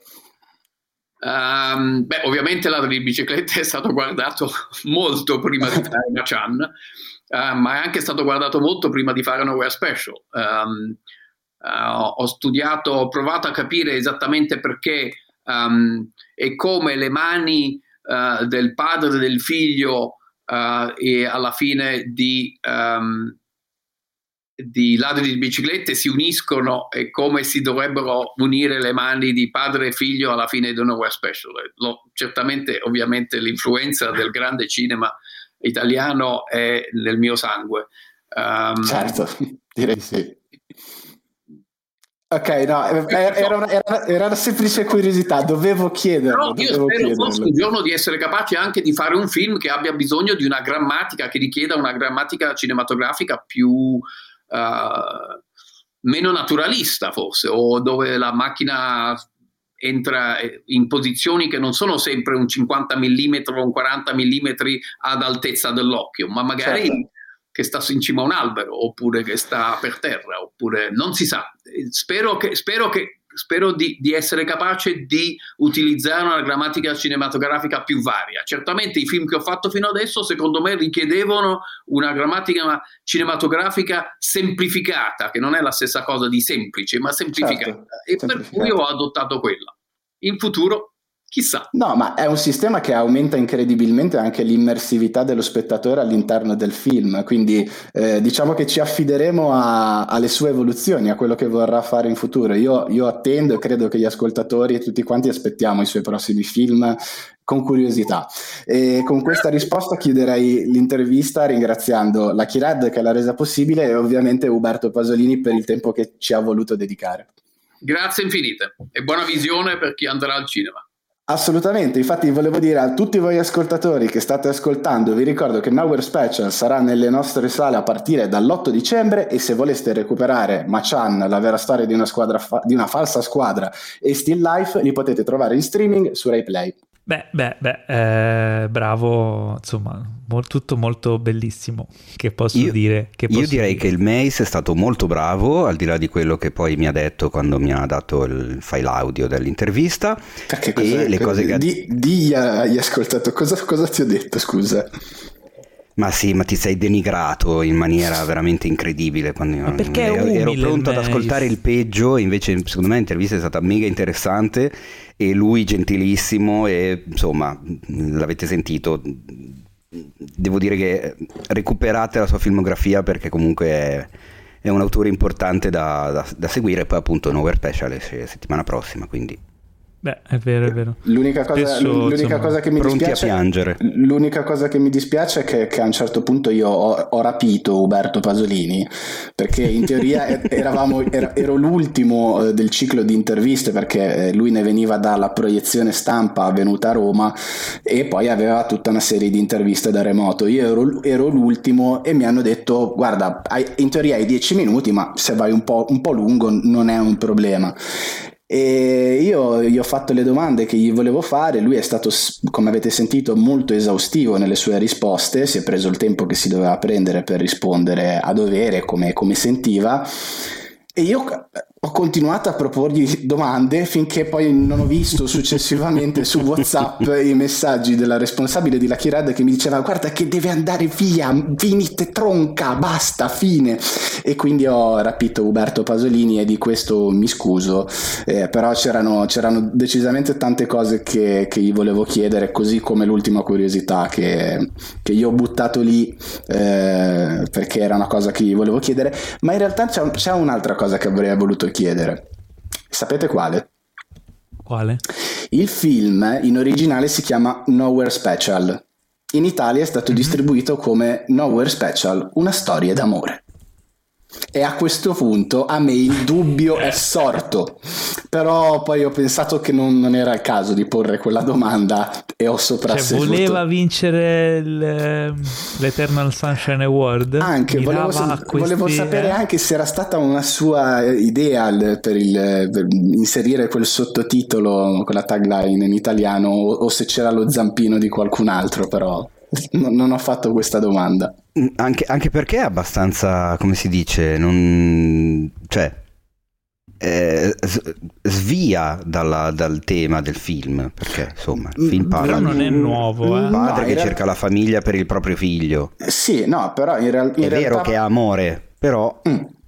No, in realtà se, as- se ascolti e hai ascoltato la, la- la- la- spiegazione, la versione di, di Pasolini rispetto a quelle che sono le dinamiche che ha voluto mettere in campo e rappresentare all'interno di Nowhere Special, c'è una coerenza perché per lui questa era la rappresentazione di un rapporto d'amore, quindi una storia d'amore, quindi funziona. La mia era semplicemente una battuta dovuta a- al ormai celeberrimo business is business, quindi era, era semplicemente Però quello. guarda che non è nuovo perché eh, Full Monty in Mhm. italiano si chiama Full, Full Monty, Monty. Squattrinati Organizzati. Assolutamente sì. E Ve lo ricordate? citiamo, citiamo Full Monty perché è, è uno dei film prodotti da- dalla casa di produzione di, di Uberto Pasolini. Eh sì, prodotti da lui.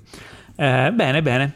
Eh, è il momento delle recensioni e oggi abbiamo una vagonata di recensioni.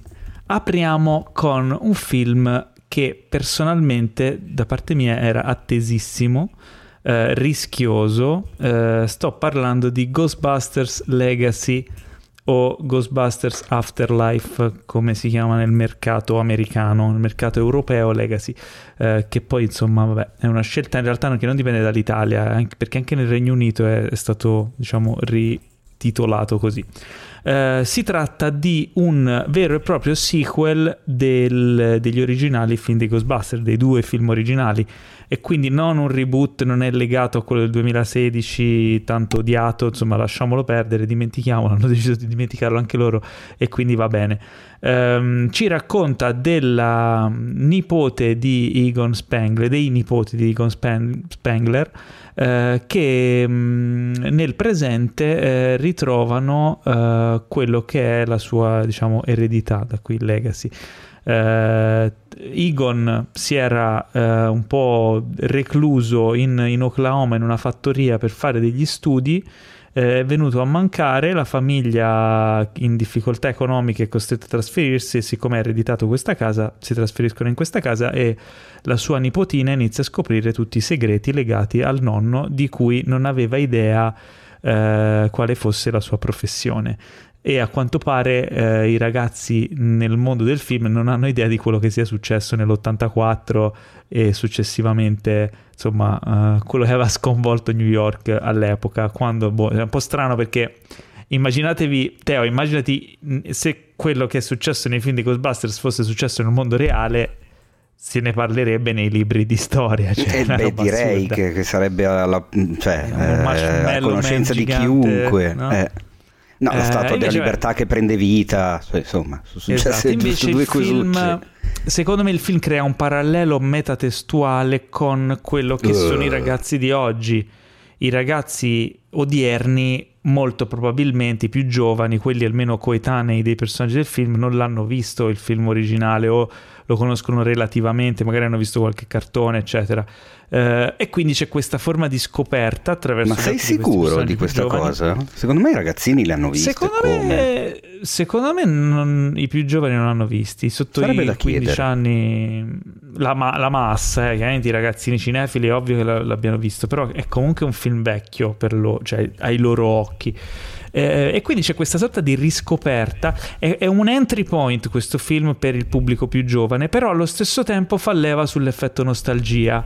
Su, a me ci sono delle scene in cui la loro scoperta di quello che erano i Ghostbusters mi ha fatto tornare bambino e, e quando sognavo di toccare con mano un, uno zaino fucile protonico, eh, sai, cioè tutti noi da bambini, cioè, quando il mondo, l'immaginario dei Ghostbusters è così fantasioso, così eh, ricco e, e appassionante che è, è reale quasi nel suo irrealismo che da bambino ti veniva voglia di diventare un Ghostbusters, di fare quello di lavoro, no? Perché era così dettagliato e curato che in questo film mi sono trovato, e mi ha molto emozionato, eh, mi sono trovato a ritornare bambino tramite i personaggi del film e toccare con mano quelle cose lì e provare a capire come funziona il fucile protonico, come funzionano le trappole, eh, la Ecto 1 tutta questa scoperta che c'è nel film è veramente secondo me la cosa più bella del film. Uh, secondo me è una sceneggiatura molto riuscita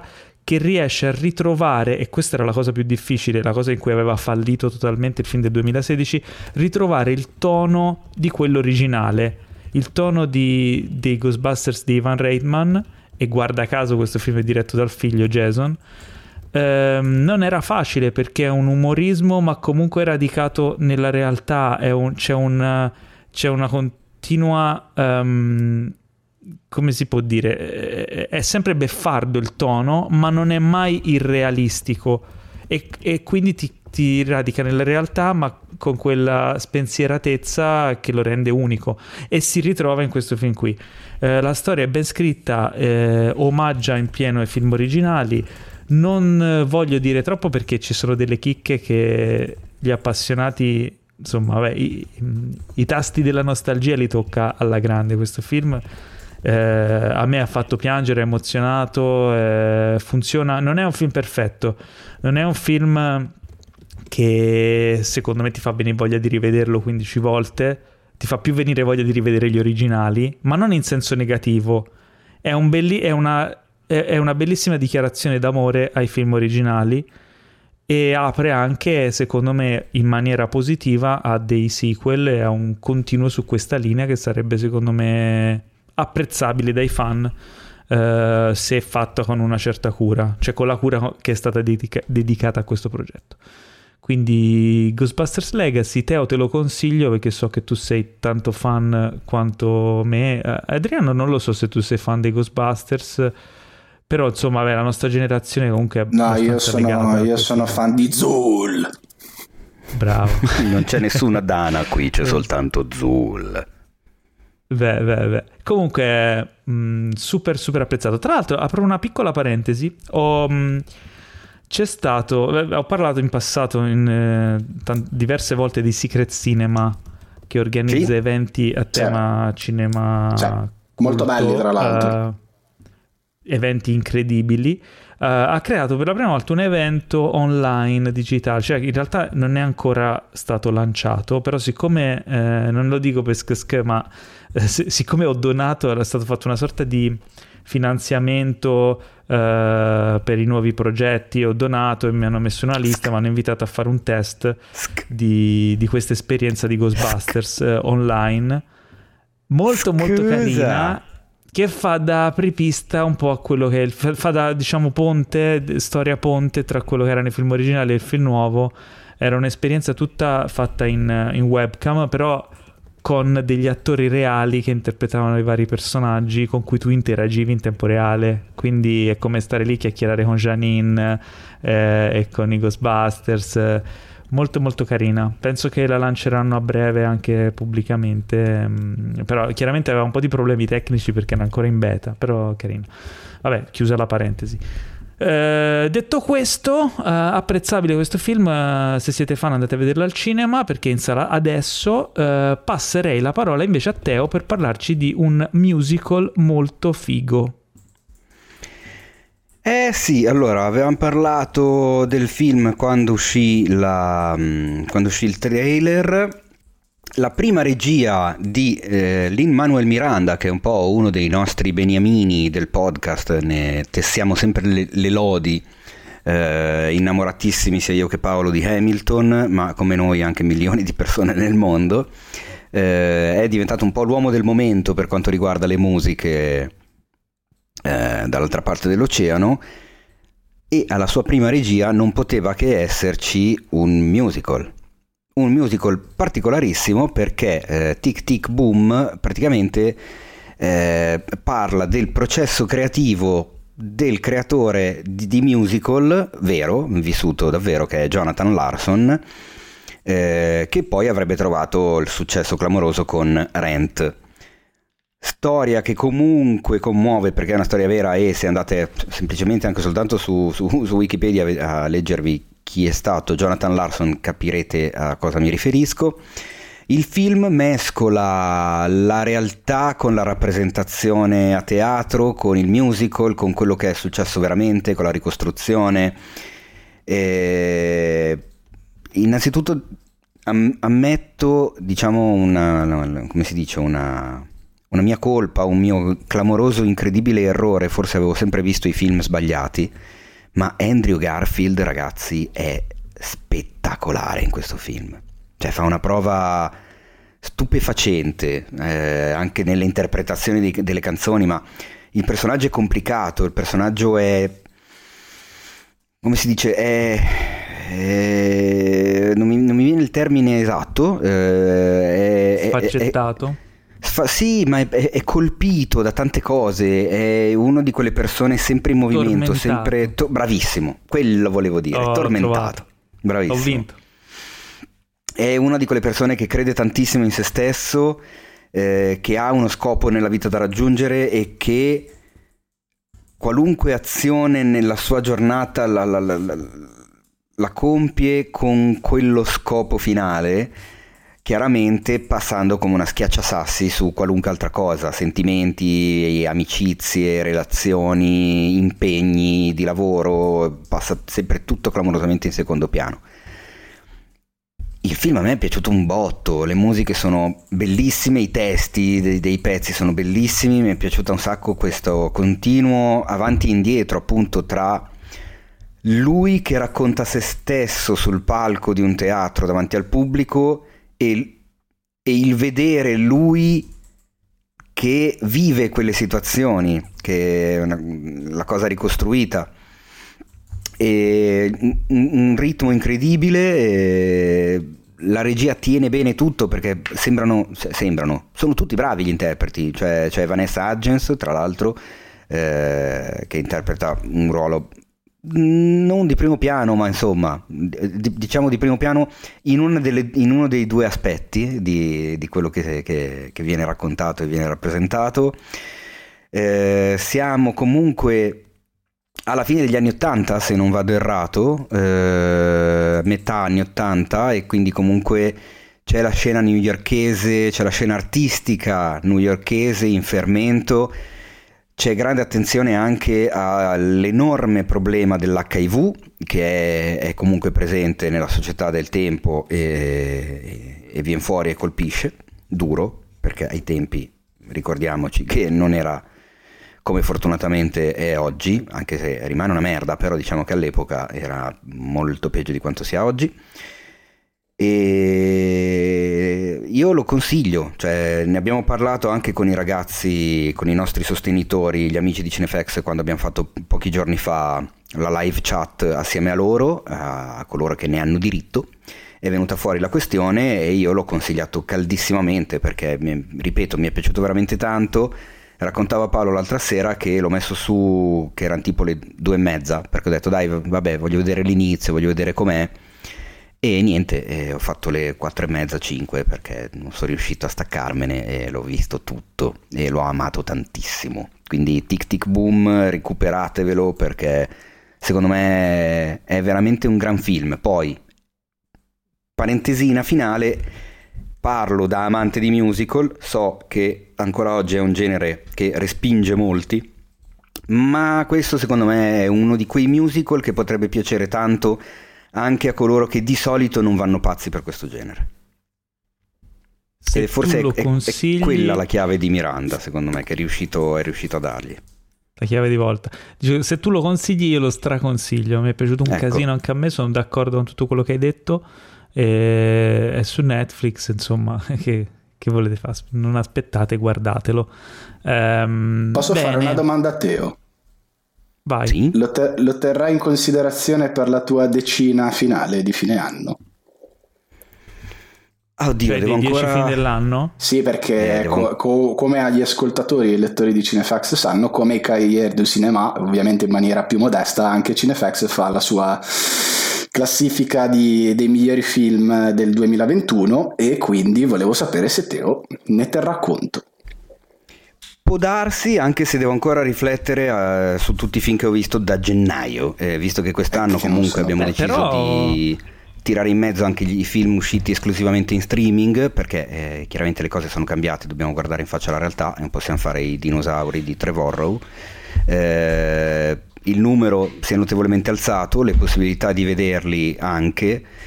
Non lo so, adesso che ci sono caldissimo dalla visione ti dico di sì, poi magari ci rifletto sopra e mi accorgo che ci sono altri 25 film che mi sono piaciuti tantissimo di più e quindi questo... Ok, vabbè, di, di- di- di- di primo acchitto sì. Sì. Sì, Ok. anche secondo me è da tenere in considerazione. Eh, bene, eh, adesso parliamo di... Ah, parliamo del film che hai visto te, Adriano. Parlaci un po' di questo, di questo film che ti Dunque, definisce. Come, come dicevo prima durante l'introduzione, è un film che è stato presentato quest'anno a Cannes, si chiama La persona peggiore del mondo, lo trovate adesso in sala, io vi consiglio di andarlo a vedere. Il titolo originale è Verdens Me- Vernste Menske, il regista così... Pronuncialo bene. Eh, Eh? non lo so come si pronuncia, parliamo di un film, eh, una produzione norvegese, così come il suo regista che si chiama Joachim Trier, da non confondere con Lars, che è arrivato con La persona peggiore del mondo al suo quinto lungometraggio. Io posso dire di aver visto il film precedente che si chiama Thelma, che era un thriller paranormale con protagonista Ailey Arbo, e che all'epoca nel 2018 venne presentato come, come proposta della, mm, come proposta come miglior film straniero agli Oscar, anche se poi non finì in, in shortlist. E Cinefact, Cinefact non tanto Cinefact, ma lo, lo butto lì, eh, il, il sommo, il divino, il grande, il geniale Hideo Kojima ehm, nel suo Death Stranding ha inserito Thelma tra i film da, da ricordare, da recuperare, nel senso che all'interno del, del gioco ci sono i collezionabili che sono tutte le tracce che l'uomo a livello artistico ha lasciato e non solo, ha lasciato nel mondo, in questo mondo disfatto e tra i, fi- tra i collezionabili, tra gli oggetti, tra i film che lui seleziona e quindi propone al pubblico c'era appunto anche Thelma di Joachim Trier. Io l'ho, l'ho vi- l'ho visto, ho, l'ho visto un po' di tempo fa ma ne conservo un ottimo ricordo. Ehm, la persona peggiore del mondo, che cosa dire? È la storia di Julie, che è interpretata da eh, Renate, Ren- Renate Reinsve, spero di averlo pronunciato in maniera vagamente accettabile, che si è aggiudicata il premio come migliore interprete fe- femminile appunto al Festival di Cannes. Ed è la storia di questa ragazza un, una storia che è divisa in 12 capitoli più prologo ed epilogo ed è la storia di fondamentalmente della, della, della, sua evoluzione come persona e dei suoi rapporti sentimentali, nel senso che lei la vediamo all'inizio come studentessa di medicina, lei è un'eterna indecisa e in questo secondo me il film è molto interessante perché rappresenta eh, una generazione intera, delle generazioni intere di, di, di, indecisi, di persone che hanno problematiche nel decidere quale sia la propria strada, il proprio futuro lavorativo, il proprio percorso nel mondo, nel senso che lei all'inizio vuole fare la chirurga perché ha eh, dei, dei, voti altissimi e quindi vuole fare medicina, poi decide di fare psicologia, psichiatria se non ricordo male, poi si ritrova a fare la fotografa, eh, poi la, la, libraia, quindi una, una, persona che non ha ben chiaro che cosa, fa, cosa vuole fare nel nella, nella vita, finché un bel giorno non incontra eh, Axel, che è interpretato da Anders Danielsen Lie, anche qui spero di aver pronunciato bene, e lui è un fumettista, è uno che, che, che ha creato Fritz il gatto, ovviamente non letteralmente Fritz il gatto di Baxi, di Ralph Baxi, però comunque un, un fumetto molto underground, eh, molto provocatorio, molto satirico.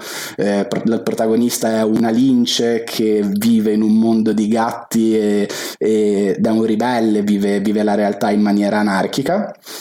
Lui è il um, Axel, il, l'autore, e poi fu, il futuro compagno di Julie Um, è, un, um, è fondamentalmente un, sostanzialmente un misantropo, è uno che, che una, una, delle prime battute che dice nel film è eh, l'unica persona peggiore in mezzo a tutti gli altri idioti sono io. Quindi questa, questa, questa, è, una bella, questa è una bella indicazione.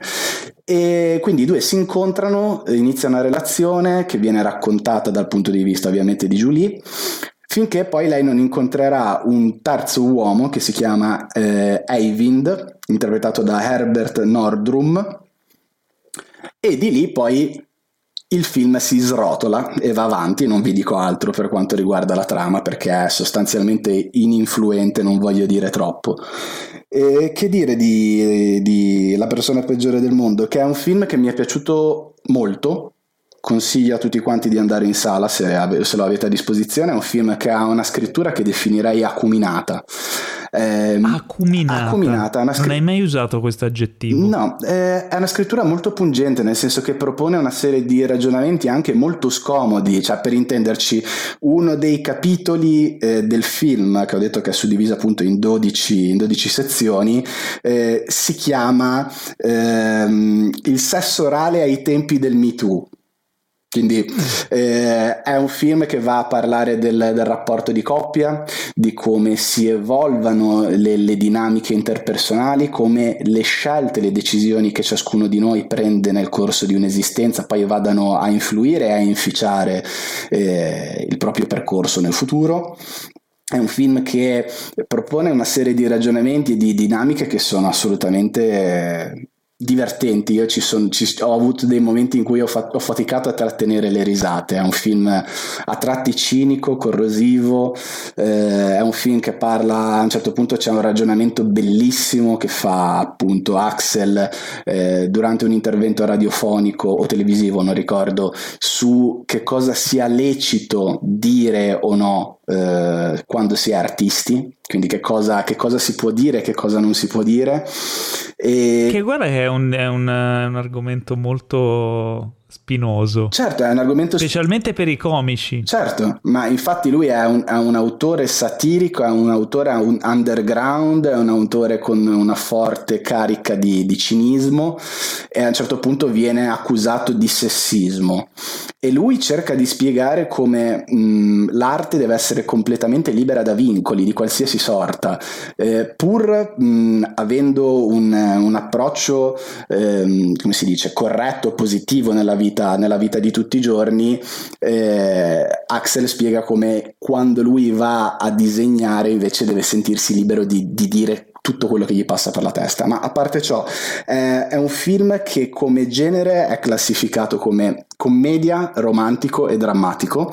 A un certo punto mm. il registro del film cambia completamente e non vi dico in che ordine posizionare i generi perché così ve lo vivrete da voi e non, eh, e non vi vado a influenzare. E, e, niente, quindi lo, lo, consiglio a tutti e, e basta. Ho già detto che, già detto che la, bene, la, bene, la, protagonista ha vinto, ha vinto, il premio come migliore interprete femminile. Spero di non dimenticarmi, niente, spero di non dimenticarmi niente, caro Paolo. Però, no, nel caso, però davvero, sorprese al cinema. Sì, sì, no, andate, eh, andate, andate a dei momenti sia di regia, regia, scrittura e messa in scena che per me hanno, tocca, toccano veramente dei picchi di, di genialità e di originalità assoluta. Mi è super incuriosito. La persona peggiore del mondo lo trovate al cinema. Ehm, noi continuiamo invece parlando di una serie di Netflix che ha catalizzato in Italia eh, la conversazione collettiva. Sto parlando della serie di Zero Calcare, Strappare lungo i bordi, una serie animata. Eh, in realtà sono, pochi, sono sei episodi eh, di meno di 20 minuti episodio, quindi una cosa molto, molto leggera, molto scorrevole. Eh, però il, il, fatto che sia su Netflix e che sia comunque un prodotto, secondo me, un prodotto di eccellenza, eh, fa sì che venga vista un po' in tutto il mondo. Quindi cioè, è un po' zero calcare che si apre al mondo. E questa è una cosa interessante, però ne parlerei dopo aver sentito Teo che ci dice le sue impressioni su questa serie. Ah, tocca a me parlarne di strappare lungo i bordi, attenzione. Se vuoi, se no ne, parliamo anche insieme, l'ho vista anch'io e l'ho particolarmente apprezzata. Allora, innanzitutto rimando gli ascoltatori al me- meraviglioso articolo che ha scritto Alessandro Diaguardi in merito, che trovate sul sito, eh, veramente bello e, allora, parlo da fan di Zero Calcare, lo, lo, lo, seguo da un sacco, ho amato tantissimo i suoi cortometraggi in tempo di lockdown che andavano eh, a propaganda live. E ho letto più di un suo libro, eh, l'ho, l'ho sempre trovato eccezionale nel suo dosare eh, la, la, la, comicità, i riferimenti alla cultura pop e le parti riflessive drammatiche, cosa che si ritrova in pieno anche in Strappare lungo i bordi, perché è una storia che comunque mh, mm, prende a piene mani la, la pop culture proprio di, di, di, anche mia, nel senso perché siamo quasi coetanei, è un filo più giovane di me lui però è quella roba lì, cioè quella roba che conosciamo tutti, di cui anche parliamo nel nostro podcast, cioè nel senso lui è appassionato eh, di, di, Guerra Stellare, è appassionato di, di, Game of Thrones, cioè e tutta la sua vita la, la riferisce in qualche modo alle cose che, che, tutti ben conosciamo, trovando sempre la chiave per, per far ridere, per, eh, per trovare l'identificazione. Eh, lo spettatore si, si identifica molto in, in ciò che vede. Come giustamente ha notato, ha sottolineato Alessandro, eh, è una serie che parla dei, di quelli che non vengono mai raccontati, cioè di quella parte di pubblico, quella parte di persone che non vengono rappresentate oggigiorno dalla serialità o, o dal cinema, che sono quel, quella fascia d'età eh, riscontrabile in dai metà 70 ai primi 90 che non hanno spazio, non hanno una rappresentanza o se ce l'hanno sono degli stereotipi totali abbastanza vuoti e con, con poche cose da dire. Strappare lungo i bordi a me è piaciuta tantissimo, mi sono divertito come un cretino perché comunque appunto lui mi ha sempre fatto molto ridere. Eh, lui doppia tutti i personaggi tranne uno che è l'armadillo, che è la sua coscienza in forma di armadillo, che è doppiato da un, un comicissimo Valerio Mastandrea. Che, che, che, chiaramente lo doppia nella maniera più cinica e, e, e, sarcastica possibile. Questa cosa del doppiaggio a un certo punto però cambia e non voglio spoilerarvi né quando né perché né come, ma cambia nel momento in cui la serie insomma ti, ti, ti prende notevolmente a ceffoni perché... Diciamo che il, il fatto che, che, tutti i personaggi siano doppiati da lui è contestualizzato, non è una Esattamente, cosa di assolutamente. egomania, no? No, assolutamente, ha perfettamente senso. E la cosa figa è che mentre guardi la serie, io l'ho vista due volte, mentre guardi la serie la prima volta, eh, lui ha questa capacità di an- andare a 200.000 all'ora mentre parla, mentre racconta, mentre mostra. Eh, ci sono dei, degli escamotage che ricordano a volte magari i Griffin, eh, nel senso che mentre parla di un qualcosa fa un riferimento a un qualcosa e tu vedi quel riferimento. E va a una velocità tale che tu il racconto orizzontale eh, passa in secondo piano, cioè quasi non ci fai caso a dove ti sta portando, dove si stanno muovendo questi personaggi, perché si stanno muovendo in questo modo. E a un certo punto però la cosa diventa evidente, diventa talmente evidente che metti insieme i puntini e... Io non direi di più Insomma, perché ecco, stai, no. stai per no, entrare no. in territorio minato. No, no, infatti non voglio dire di più. Non so neanche eh, quanto dire, sì. ve la consiglio perché credo che l'abbiano vista praticamente tutti ormai, cioè è diventato veramente un eh, fenomeno sì, impressionante. Tranne me, tranne me, tranne me. Ecco, deve sempre Eh, guarda, fatti un favore, fatti un favore. No, è, è, in, è, in, programma, l'avrei già voluta vedere, ma sto aspettando la mia dolce metà e che vuole, che vuole, prima, fini, che vuole prima, finire The Office perché siamo agli sgoccioli e poi, e poi vedere calcare, quindi prossimamente lo vedrò. Il, il e... primo eh. scoglio che ti troverai a superare, secondo me, poi Teo dimmi se sei d'accordo o no, è la romanità. No, anche della, te no, della... ti prego Paolo. No, no, no, allora è vero, è vero. Non, allora, non, dobbiamo, no. non possiamo eh, evitare l'elefante nella stanza. È stata l'unica vera grossa critica che, che è stata volta e non è che è una critica nata dal nulla. Eh, il, chiaramente Zero Calcare parla suo, con la sua cadenza romana con i suoi intercalari romani e le sue idiomi e vari modi di dire romani. Cadenza di Re Bibbia, che fanno parte della, diciamolo. Di Re vabbè, che fanno parte di quella cultura urbana lì. E ehm, a volte la cosa che mi fa sorridere, io cioè, adoro i romani, mi stanno un sacco simpatici, eh, quando c'è da divertirsi sono i numeri uno ma um, hanno questa cosa di essere un po' di pensare che il mondo sia un po' romanocentrico, no? E quindi neanche lui si accorgeva di quanto è parlata in romano la serie. E i primi, i primi minuti eh, fa questo effetto di cioè perché devi, devi, così spingerla sul romano, no? È una storia italiana, è una storia che collega tutte le Ma io non la, la nostra così, generazione. Oh, ti sto dicendo come l'ho vissuta io e quelli che hanno criticato questa cosa qui. Mm. Però nel mio caso, dopo, cioè a metà della prima puntata già non ci facevo più caso. Cioè, perché alla fine non è quello il punto, non è quella... Cioè non è una cosa che secondo me danneggia, ma essendo molto personale come narrazione, essendo molto introspettiva, biogra- autobiografica, eccetera, dà qualcosa in più invece che dar fastidio o distrarre. Da un certo punto in poi ti devi, devi sintonizzarti su quella su quella mente lì, su quel modo di comunicare lì. Quando ti sei sintonizzato, ovviamente per i non romani, loro sono già sintonizzati. Quando ti sei sintonizzato, secondo me scorre via alla grande e apprezzi anche le sfumature in più che da questa cosa qui. Non lo so, sta cosa mi sembra un po' come gli americani che hanno ridoppiato Train Spotting perché era in scozzese e non lo capivano. No, ma no, io non parlavo di comprensione, eh. La comprensione, è, per, da, dal mio punto di vista, non ho avuto alcun problema di comprensione. Lo capisco benissimo quel modo di parlare e quei riferimenti e quei, e quei idiomi. Ma eh, parlo di sapore, no? di eh, calcare la mano su un tipo di accento eh, quasi come fosse dovuto, come fosse eh, ehm, rendesse il tutto più simpatico, rendesse il tutto più cool o, o, o fosse quello lo slang urbano, no? Non so, io forse perché italiano. appunto probabilmente ero abituato ai suoi cortometraggi eh, che andavano quello, è, quello il da, punto cioè a, che... a, propaganda sia per la eh. velocità sia per il suo accento avevo già perfetta, cioè sapevo già perfettamente che cosa avrei visto da quel punto di vista quindi non mi ha mm.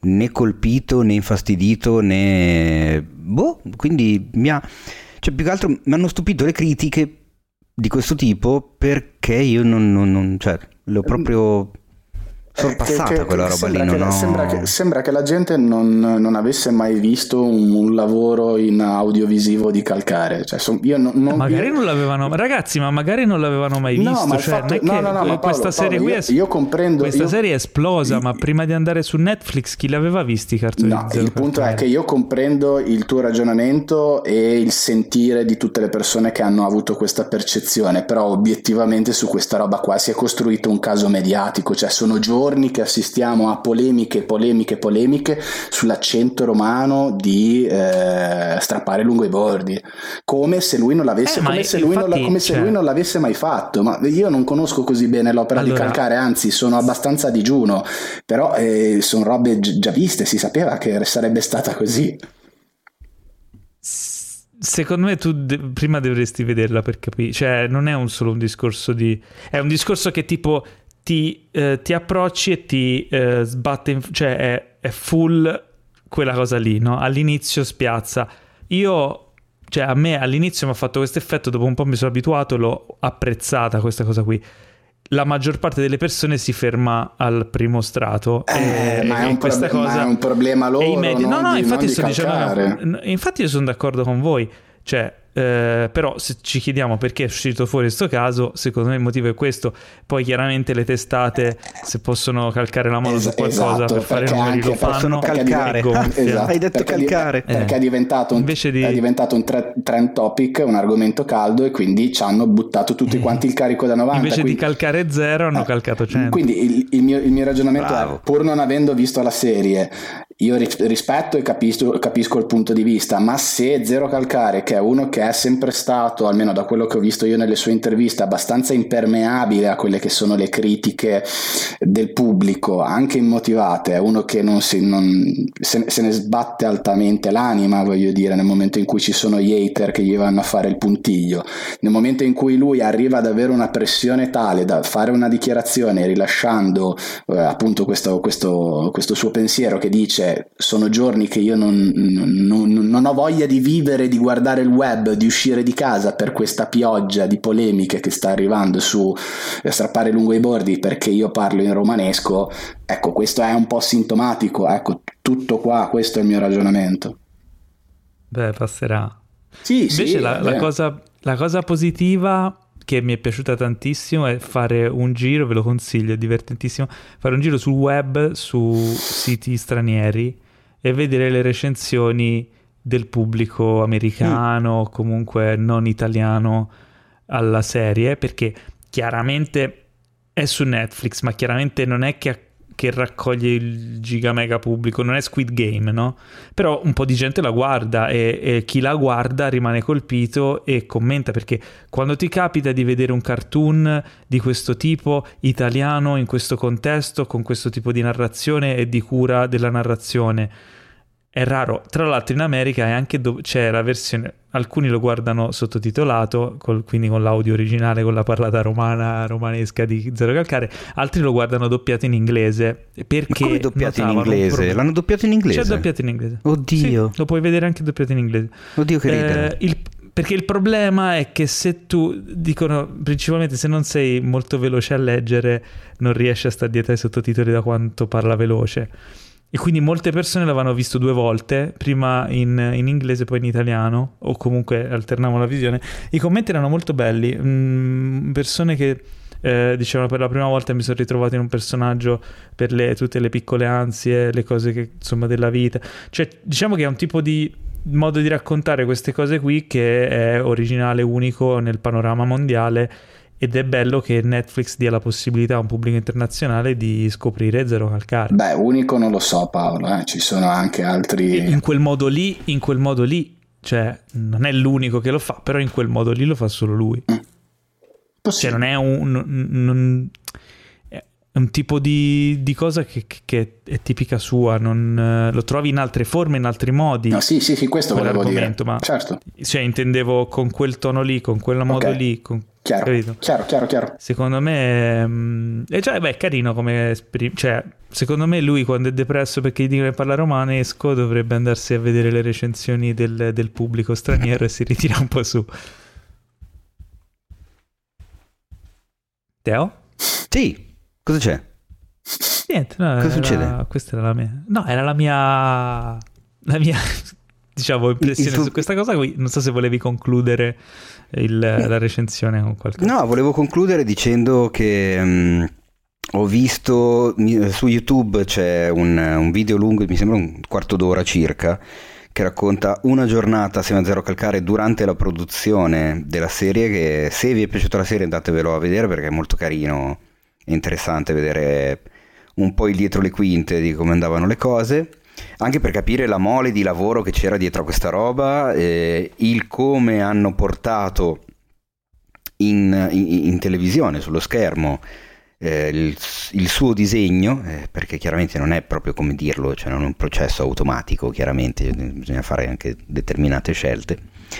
E chiaramente la, la- la- serie è mega consigliata, ma ripeto, secondo me a parte il Mace, mm, quelli che ci ascoltano l'hanno, l'hanno vista tutti. Fatecelo sapere, cioè, mi- scriveteci, no, io in realtà non l'ho ancora vista e quindi adesso la vedrò. Secondo me non ce lo scrive nessuno. Beh, mai dare, mai dare per scontato le cose, eh? No. c'è sempre qualcuno che non l'ha vista. Comunque, eh, voglio fare appunto, come dicevi tu, i complimenti allo studio di animazione movimenti che ha fatto un grandissimo lavoro e, mm, e anche al regista che eh, perché ha fatto una coregia, no? Mhm. Zero Calcare. Si è affidato ehm, aspetta che sto cercando il nome perché non l'hanno messo. Eh, non lo trovo. Vabbè comunque grandi complimenti anche al regista perché ci sono delle soluzioni eh, veramente fighe eh, a livello proprio di, di costruzione delle, delle, delle inquadrature dei passaggi. È veramente ben curata ben curata nonostante immagino che cioè, fare in Italia un prodotto del genere non sia per niente facile eh, passiamo alle recensioncine veloci perché abbiamo Le pilloline. eh, su- insomma, pillole di serie. Le Pillole pilloline. serie, chiamiamole così. Pillole di serie. Gomorra stagione 5, la stagione finale conclusiva della serie italiana più amata nel mondo. Mm? Eh, una tra le considerata tra le eh, mi pare dal, da- non so, dal Times, una delle migliori serie nel mondo da, da vedere, insomma, vabbè, non- una delle serie non americane migliori del mondo. Eh, vabbè, il mega fenomeno Gomorra lo conoscete tutti, stagione conclusiva, sono andati in onda i primi episodi, ehm, si tirano le somme mh, molto...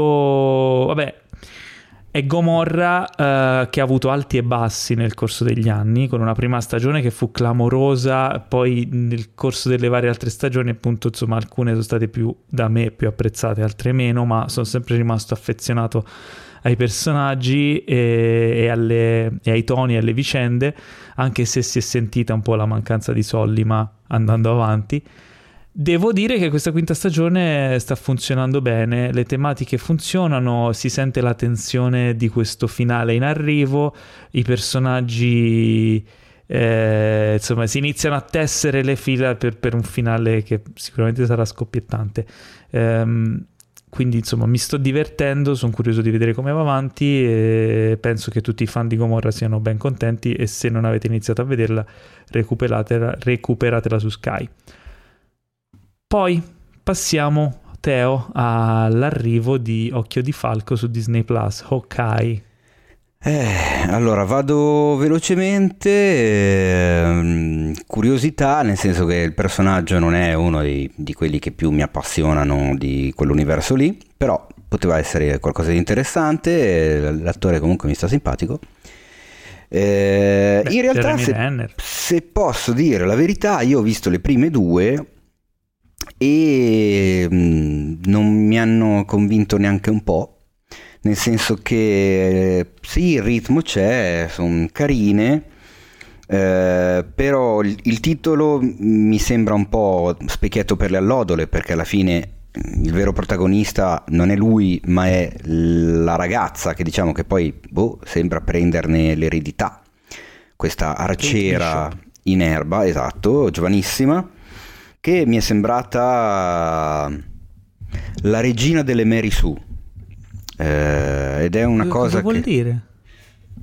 è una Mary Sue, ma è proprio un- la, la- una la- la più classica delle Mary Sue, Paolo. Che No, spiegamela, questa film, non la conoscevo. Mi dice in questa serie. Eh, Allora, Mary Sue Eh, è Mary Sue un, cos'è? è un- è un termine che si adopera, è un po' come il- quando c'è una coppia di, di- di- di comici che uno fa l'Arturo e l'altro fa il clown bianco. Non so se avete Ah, presente. sì, Cioè, certo. No, tu- non, non lo conosco questo modo Oh. di dire. Ok, vabbè, è sono, una terminologia. del teatro, sì. Poi me lo Esatto. studio, eh.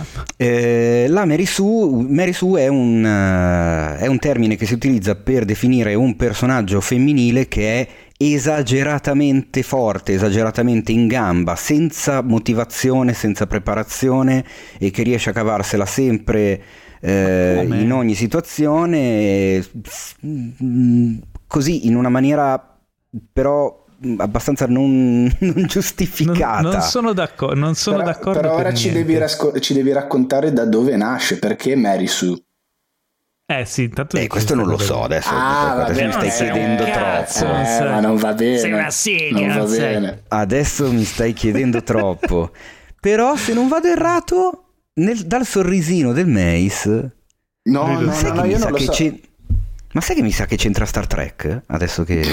Ma venuto- non è Ma non è vero, vero, dai, ma basta, però, cioè, ora- ma basta ora con Star Trek. l'amor Allora adesso Gesù. prossima pillola vado a cercare...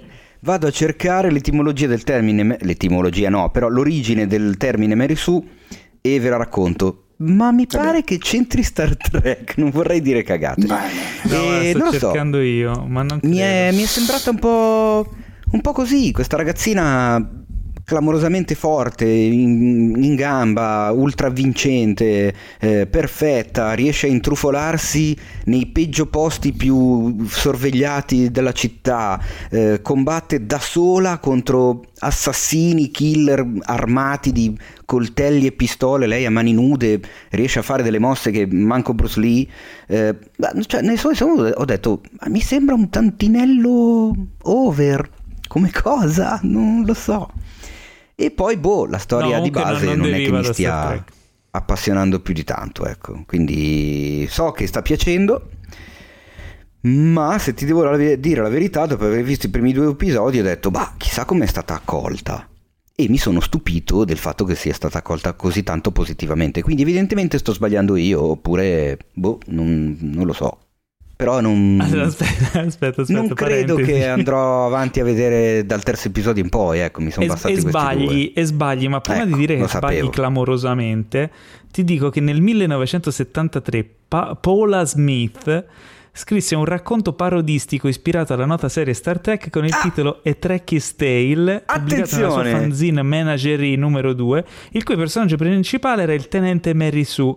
Eh. Il più giovane tenente della flotta, appena 15 anni e mezzo, la zona prendeva bonariamente in giro i personaggi delle fantafiction su Star Trek scritte in quel periodo, irrealistiche materializzazioni di desideri adolescenziali. Quindi sì, avevi ragione. Vedi E che c'entrava cosa mi Star riempie di Trek. gioia, mi riempie di gioia. Mentre non mi riempie di gioia sentire quello che hai detto su Hawkeye e f- che stai facendo disperare tutti i nostri cari amici fan della Marvel. Uh, perché io ho visto i primi tre episodi e la trovo, a mio parere, a mio parere è la, più azzeccata e realizzata e meglio riuscita delle serie Marvel uscite finora. Chiaramente di- il tono è, è della commedia buddy movie.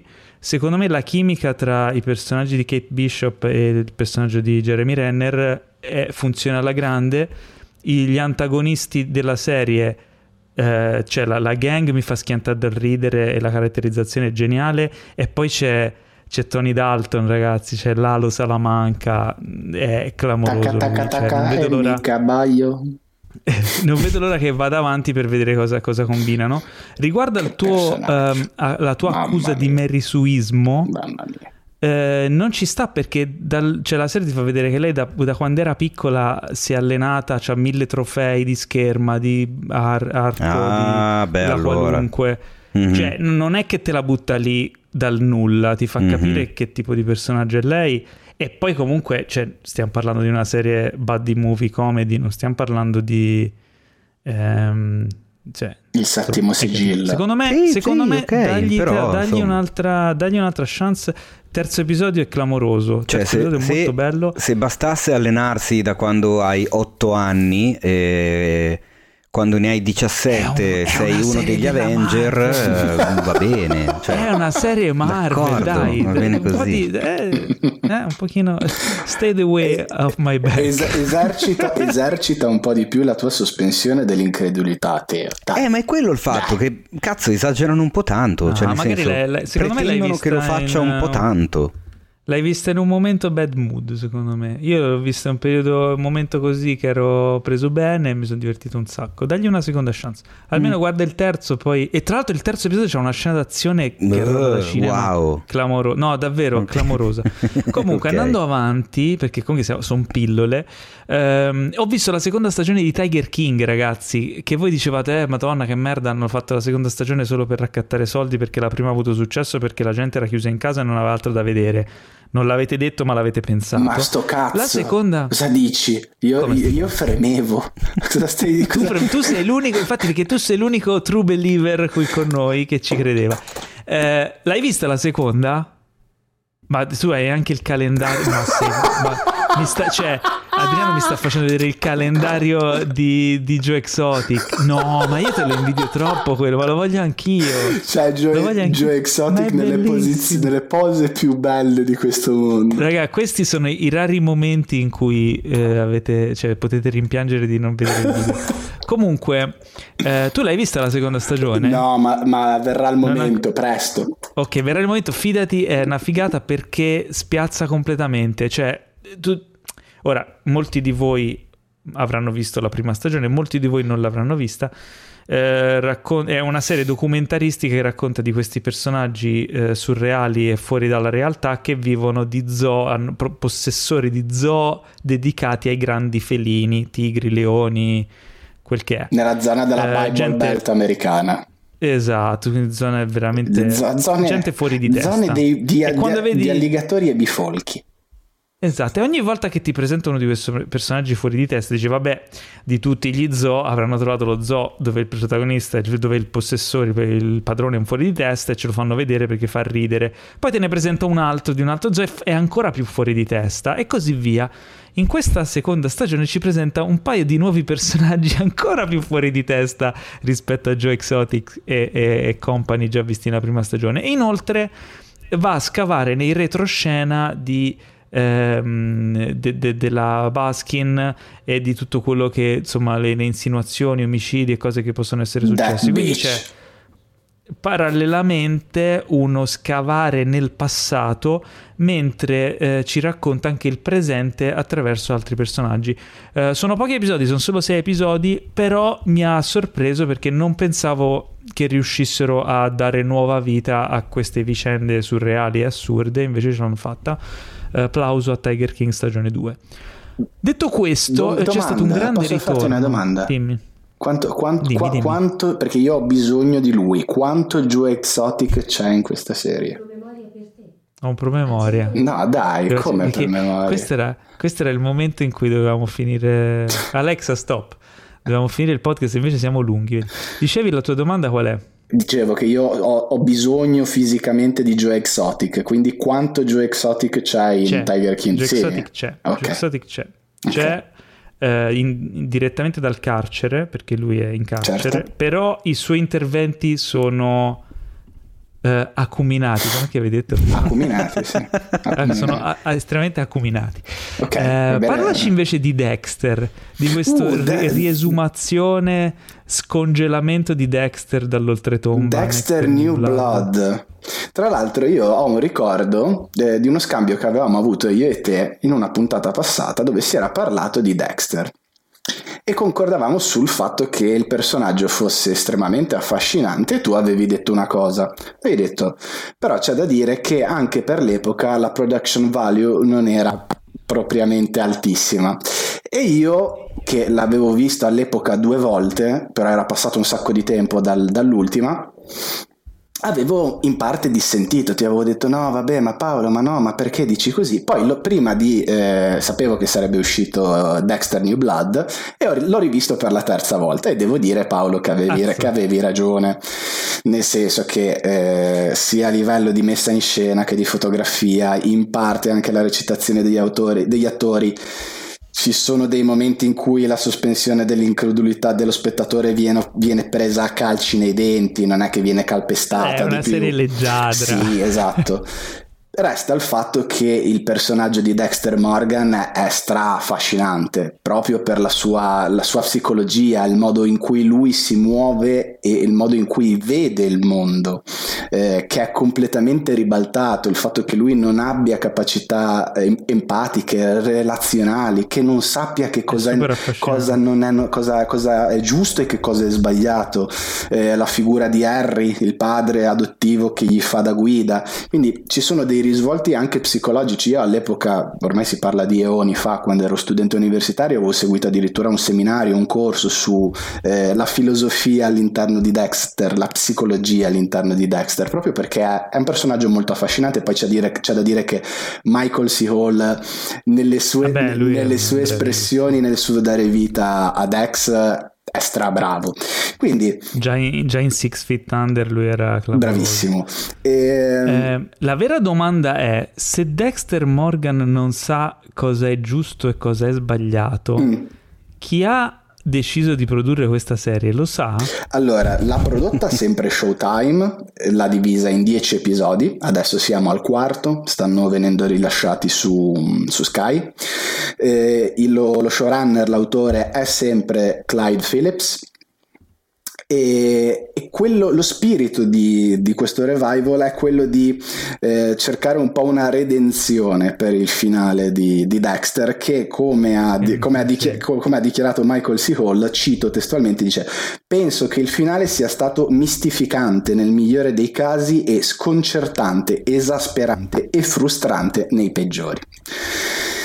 E diciamo che il valore produttivo della serie rispetto alle stagioni precedenti si alza perché secondo me dal punto di vista della regia, della messa in scena, della fotografia si, fa, si, si è su un, uno step superiore, si è fatto un gradino. Beh, sono anche cambiati gli standard esatto. in generale. Però devo dire che per quanto io durante la prima puntata avessi delle, delle, delle good vibes e soprattutto ero stra felice di vedere, di vedere Dexter tornare in pista, nonostante ormai la storia è quella, Dexter Morgan si è trasferito in una piccola città rurale dello stato di, di, di New York che si chiama Iron Lake, nasconde la sua identità sotto il nome di Jim Lindsay, eh, fa il negoziante in un negozio di caccia e pesca, ha una relazione con eh, Angela Bishop, che è il capo della polizia di questo paesotto di, di piccole dimensioni, e lui è dieci anni che nasconde il suo oscuro passeggero. Questo, questo, è, ah. questo, è, il preambolo. Poi, come si sa già dalle sinossi, ancora prima che uscisse, dal, mm, prima che uscisse la serie, quindi non faccio alcun tipo di spoiler, torna anche Jennifer Carpenter nei panni di, di Debra, la sorella di, di Dexter. Mitica. Loro due, io credo che abbiano fatto un patto con il demonio perché personalmente mi sembra che non siano invecchiati di un giorno o quasi, praticamente hanno qualche rughetta in più ma sono in tiro, veramente sono in una forma strepitosa che cosa ci lascia questo primo sguardo di Dexter? Avevo delle buone vibrazioni per la prima puntata, le altre tre hanno un po' il sapore del già visto, nel senso che non c'è un guizzo innovativo, ci sono delle, delle puntate che secondo me sono un po' schizofreniche, nel senso che vivono di momenti molto pregevoli sia a livello di dinamiche narrative, messa in scena, fotografia, regia altri momenti che sono, boh, io li ho trovati completamente boh, non, non, mi viene il termine, forse non vorrei esagerare, ma for- potrei dire quasi cringe. Ehm, però ecco, forse... Quindi. Però ecco, probabilmente vorrei dire, e qui chiudo Paolo, poi lascio spazio a voi, che probabilmente questa è, è, la mia ottica, è il mio filtro. Eh, non, eh, probabilmente sbaglio io as- sbagliavo io ad aspettarmi qualcosa di nuovo, qualcosa di innovativo da questo revival, quando in realtà si vuole semplicemente ridare un po' il gusto di quello che era Dexter, migliorando quello che era successo nella parte finale della serie, tele- serie televisiva e cavalcare un po' l'effetto nostalgia. Ah, sicuramente. Poi, vabbè, lui, da, da, um, Michael Siola è sempre, è sempre eccezionale. Beh, beh, beh. Allora, preparatevi ragazzi che questo è il momento che aspettavate da una vita. Ora vi faccio un po' di... creo un po' di hype. eh, perché parlerò male di Star Trek. Uh, Uh, da- cosa è a casa mia successo? si dice è caduta una bagascia in mare. Eh, È successo che per la prima volta da Forever eh, una serie di Star Trek mi sta facendo venire voglia di mollarla e sto parlando di Star Trek Discovery quarta stagione. No, cioè, Star Trek. Discovery parole, iniziò parole dure, eh, Ini- parole dure di un uomo davvero Iniziò- strano. Eh no, sono- sto soffrendo, raga. eh, Sono molto, molto sofferente da questa serie, che è peggiorata di stagione in stagione. Eh, chiaramente la, la prima stagione mh, cioè, avuto, è, è- è molto, molto interessante, ben fatta, ben scritta, eccetera, però aveva avuto il problema di un cambio di showrunner eh, al volo e da lì in poi non sono mai riusciti più a ritrovare la retta via. Di stagione in stagione le, le buone basi messe giù all'inizio sono, sono andate perse e siamo arrivati a un punto in cui cioè, la maggior parte dei personaggi sono insulsi, odiosi o insopportabili, le, le vicende sono prive di interesse, le, le cose su- succedono, manca lo spirito di Star Trek, manca quello che ha reso Star Trek quello che è a livello proprio concettuale di narrazione, di eh, proiezione anche dell'ottimismo verso, verso il futuro. Cioè, è proprio. È una, but- è una serie di fantascienza a cazzo di cane buttata lì. Questo è diventato Star Trek Discovery. Con un dispendio di mezzi in- insensato, cioè robe assurde, robottini volanti inutili, CGI, cose che, che non servono a niente quando invece dovrebbero concentrarsi sui personaggi, sulle- sulla storia e su quello che è il significato dietro queste cazzo di storie. Invece la, la trama orizzontale sta distruggendo veramente eh, l'appeal della serie. I personaggi, specialmente la protagonista eh, Michael Burnham, che, che ormai cioè, è, è diventata insostenibile. è- cioè, c'è un, eh, c'è un, eh, un canale americano di un tizio che, che recensisce spesso eh, sia le robe Marvel, sia le robe Star Wars e anche Star Trek, che l'ha, l'ha- l'ha- l'ha soprannominata Space Jesus. Eh, mi fa stramorire questo tizio, ma ha ragione, perché va a trovare veramente... Cioè, è, è una roba insensata. Eh, pollice giù per Discovery stagione 4, mentre era traballante quello della stagione 3, speravo si riprendesse, ma non so come faranno ad arrivare, se ci arriveranno, secondo me no, a un'eventuale stagione 7, che di solito è la conclusione dell'arco di una serie di Star Trek. Eh, o almeno lo era ai bei tempi. Eh, guarda, mi sto facendo un rewatch, ho iniziato a fare un rewatch di Next Generation ed è miliardi di volte meglio, cioè non, non c'è paragone. Quindi niente, que- questa è la mia sofferta micro recensione. Ok. Eh, continuerò a guardare un altro Ti paio è di costato episodi. e molto poi... Paolo, dillo. È costato tantissimo, è come Fonzi quando si scusa. Sb- Cioè, sb- sb- eh, se la mollo ve lo dirò. Cercherò di resistere, ma siamo veramente a rischio di mollarla. Eh, confido in Picard che dovrebbe arrivare e anche in, in, eh, Strange New Worlds, che è il, ehm, lo spin-off, tra virgolette, di Discovery, che però potrebbe essere più interessante perché dovrebbe riprendere lo spirito, del- lo spirito delle serie originali. Ne parleremo più avanti, però insomma, mh, pollice giù per Discovery, siamo giunti alla fine di questa puntata, vi ho detto Eh. la cosa più sofferente della settimana, la cosa invece più bella è che ci sarà una prossima puntata prima di Natale, vero Teo? Lo promettiamo che la faremo, No, eh, poi ascolta. andremo No, in vacanza. Ma cosa stai dicendo? Ce ne mancano due di puntate prima della Ce mancano pausa. due? Eh certo. Come scusa, oggi eh, il- Ah, è vero perché ce n'è un'altra tra della settimana prossima che eh, abbiamo, questo, abbiamo avuto questo ritardo di alcuni giorni per motivi che poi un giorno scoprirete. Abbiamo saltato una puntata che è una cosa veramente odiosa, bru- maleducata. Siamo stati maleducati. Eh, Siamo- Però possiamo dirlo che è colpa del Dio guardi. È sempre colpa del Dio guardi. Dai, ma buttiamogli la colpa addosso non- adesso che, lui non c'è. Tra No, l'altro, è secondo me non sentirà Non è questa puntata. Non è vero, Dio guardi è una brava persona. Qual è l'hashtag? Sì, lo so, ma è proprio per quello che è è divertente uno buttargli solo. le, co- le colpe addosso. cioè. L'hashtag è uno solo. Perché non ha colpe ed è una bravissima persona. Gli voglio bene le incredibile. Io odio il Dio guardi. Esattamente. Io non lo odio, secondo me, Dio, guardi, è una brava persona, però a volte ovviamente anche lui è, è impossibilitato. Comunque abbiamo la puntata di Comunque, settimana dicevo, prossima. Ci saranno due puntate. È quella di settimana prossima che è una cosa. E quella della settimana successiva, che sarà a questo punto la settimana prima di Natale, che sarà una super puntata. Puntatonissima. Eh, E poi andremo in ferie, cioè in ferie, sarà Natale, salteremo probabilmente una puntata. Eh, e poi, si è- poi arriveremo alla puntata di fine anno dove eleggeremo il- i, i nostri, le nostre top 8 personali o qualcosa del genere. Inventeremo qualcosa per fine No, anno. cioè, e non c'è solo, c'è da c'è eleggere pre- l'Eternal Sunshine Award. L'Eternal eh. Sunshine, da assegnarlo anche quest'anno, quindi lo chiederemo a tutti voi ascoltatori di votare. Adesso il come fare me lo inventerò in qualche modo, non ne ho la più pallida idea.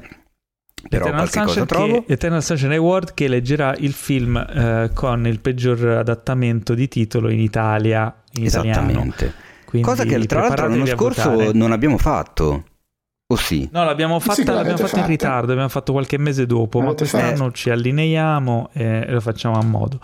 Detto questo, è il momento dei saluti, dei salumi, è il momento dei salumi ed è giusto eh, salumarci e ricordarvi di seguire Cinefax su tutte le sue sfaccettate forme, eh, i vari social, eccetera, dove si può recensire, likeare, fatelo. Se ci sono recensioni da più stelle non mettetene una, mettete il massimo, se è 5, 10 voi usate sempre il massimo perché bisogna essere positivi. Eh, vi ricordo, eh, beh che, che altro vi devo ricordare? C'è qualche altra cosa da ricordare Teo? No. No, c'è da ricordare che esiste gli amici di cinefax.it se volete supportare Esatto. tutto il nostro progettone e darci una mano. Eh, c'è da ricordare che tra un po' ci sarà una novità mm, eh, abbastanza grossa. E Beh, basta, c'è da lo ricordare dici, che mm, tra un paio di puntate sarà una puntata diabolica. Uh, attenzione, attenzione.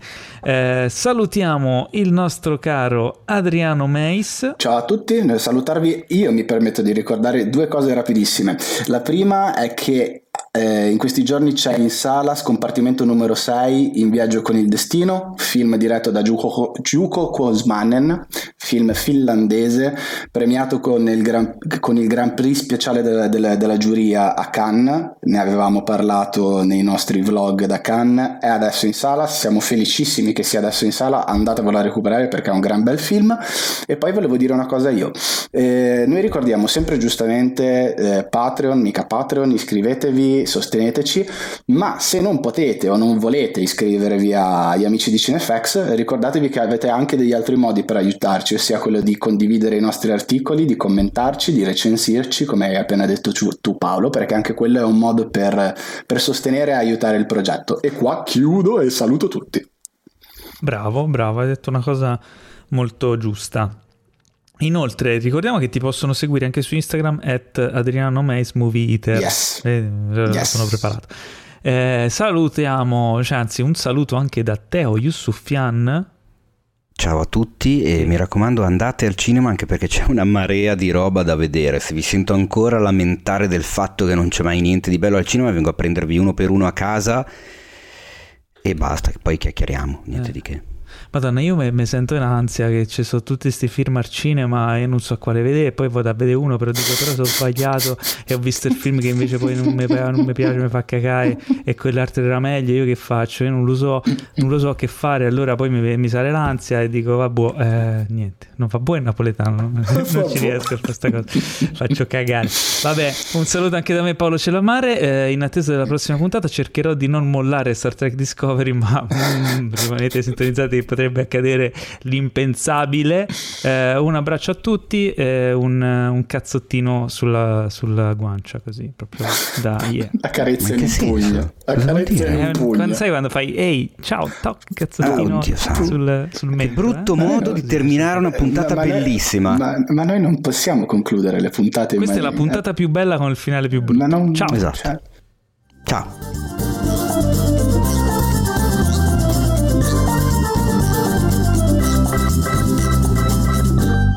Questo podcast è stato presentato da The Best Blend,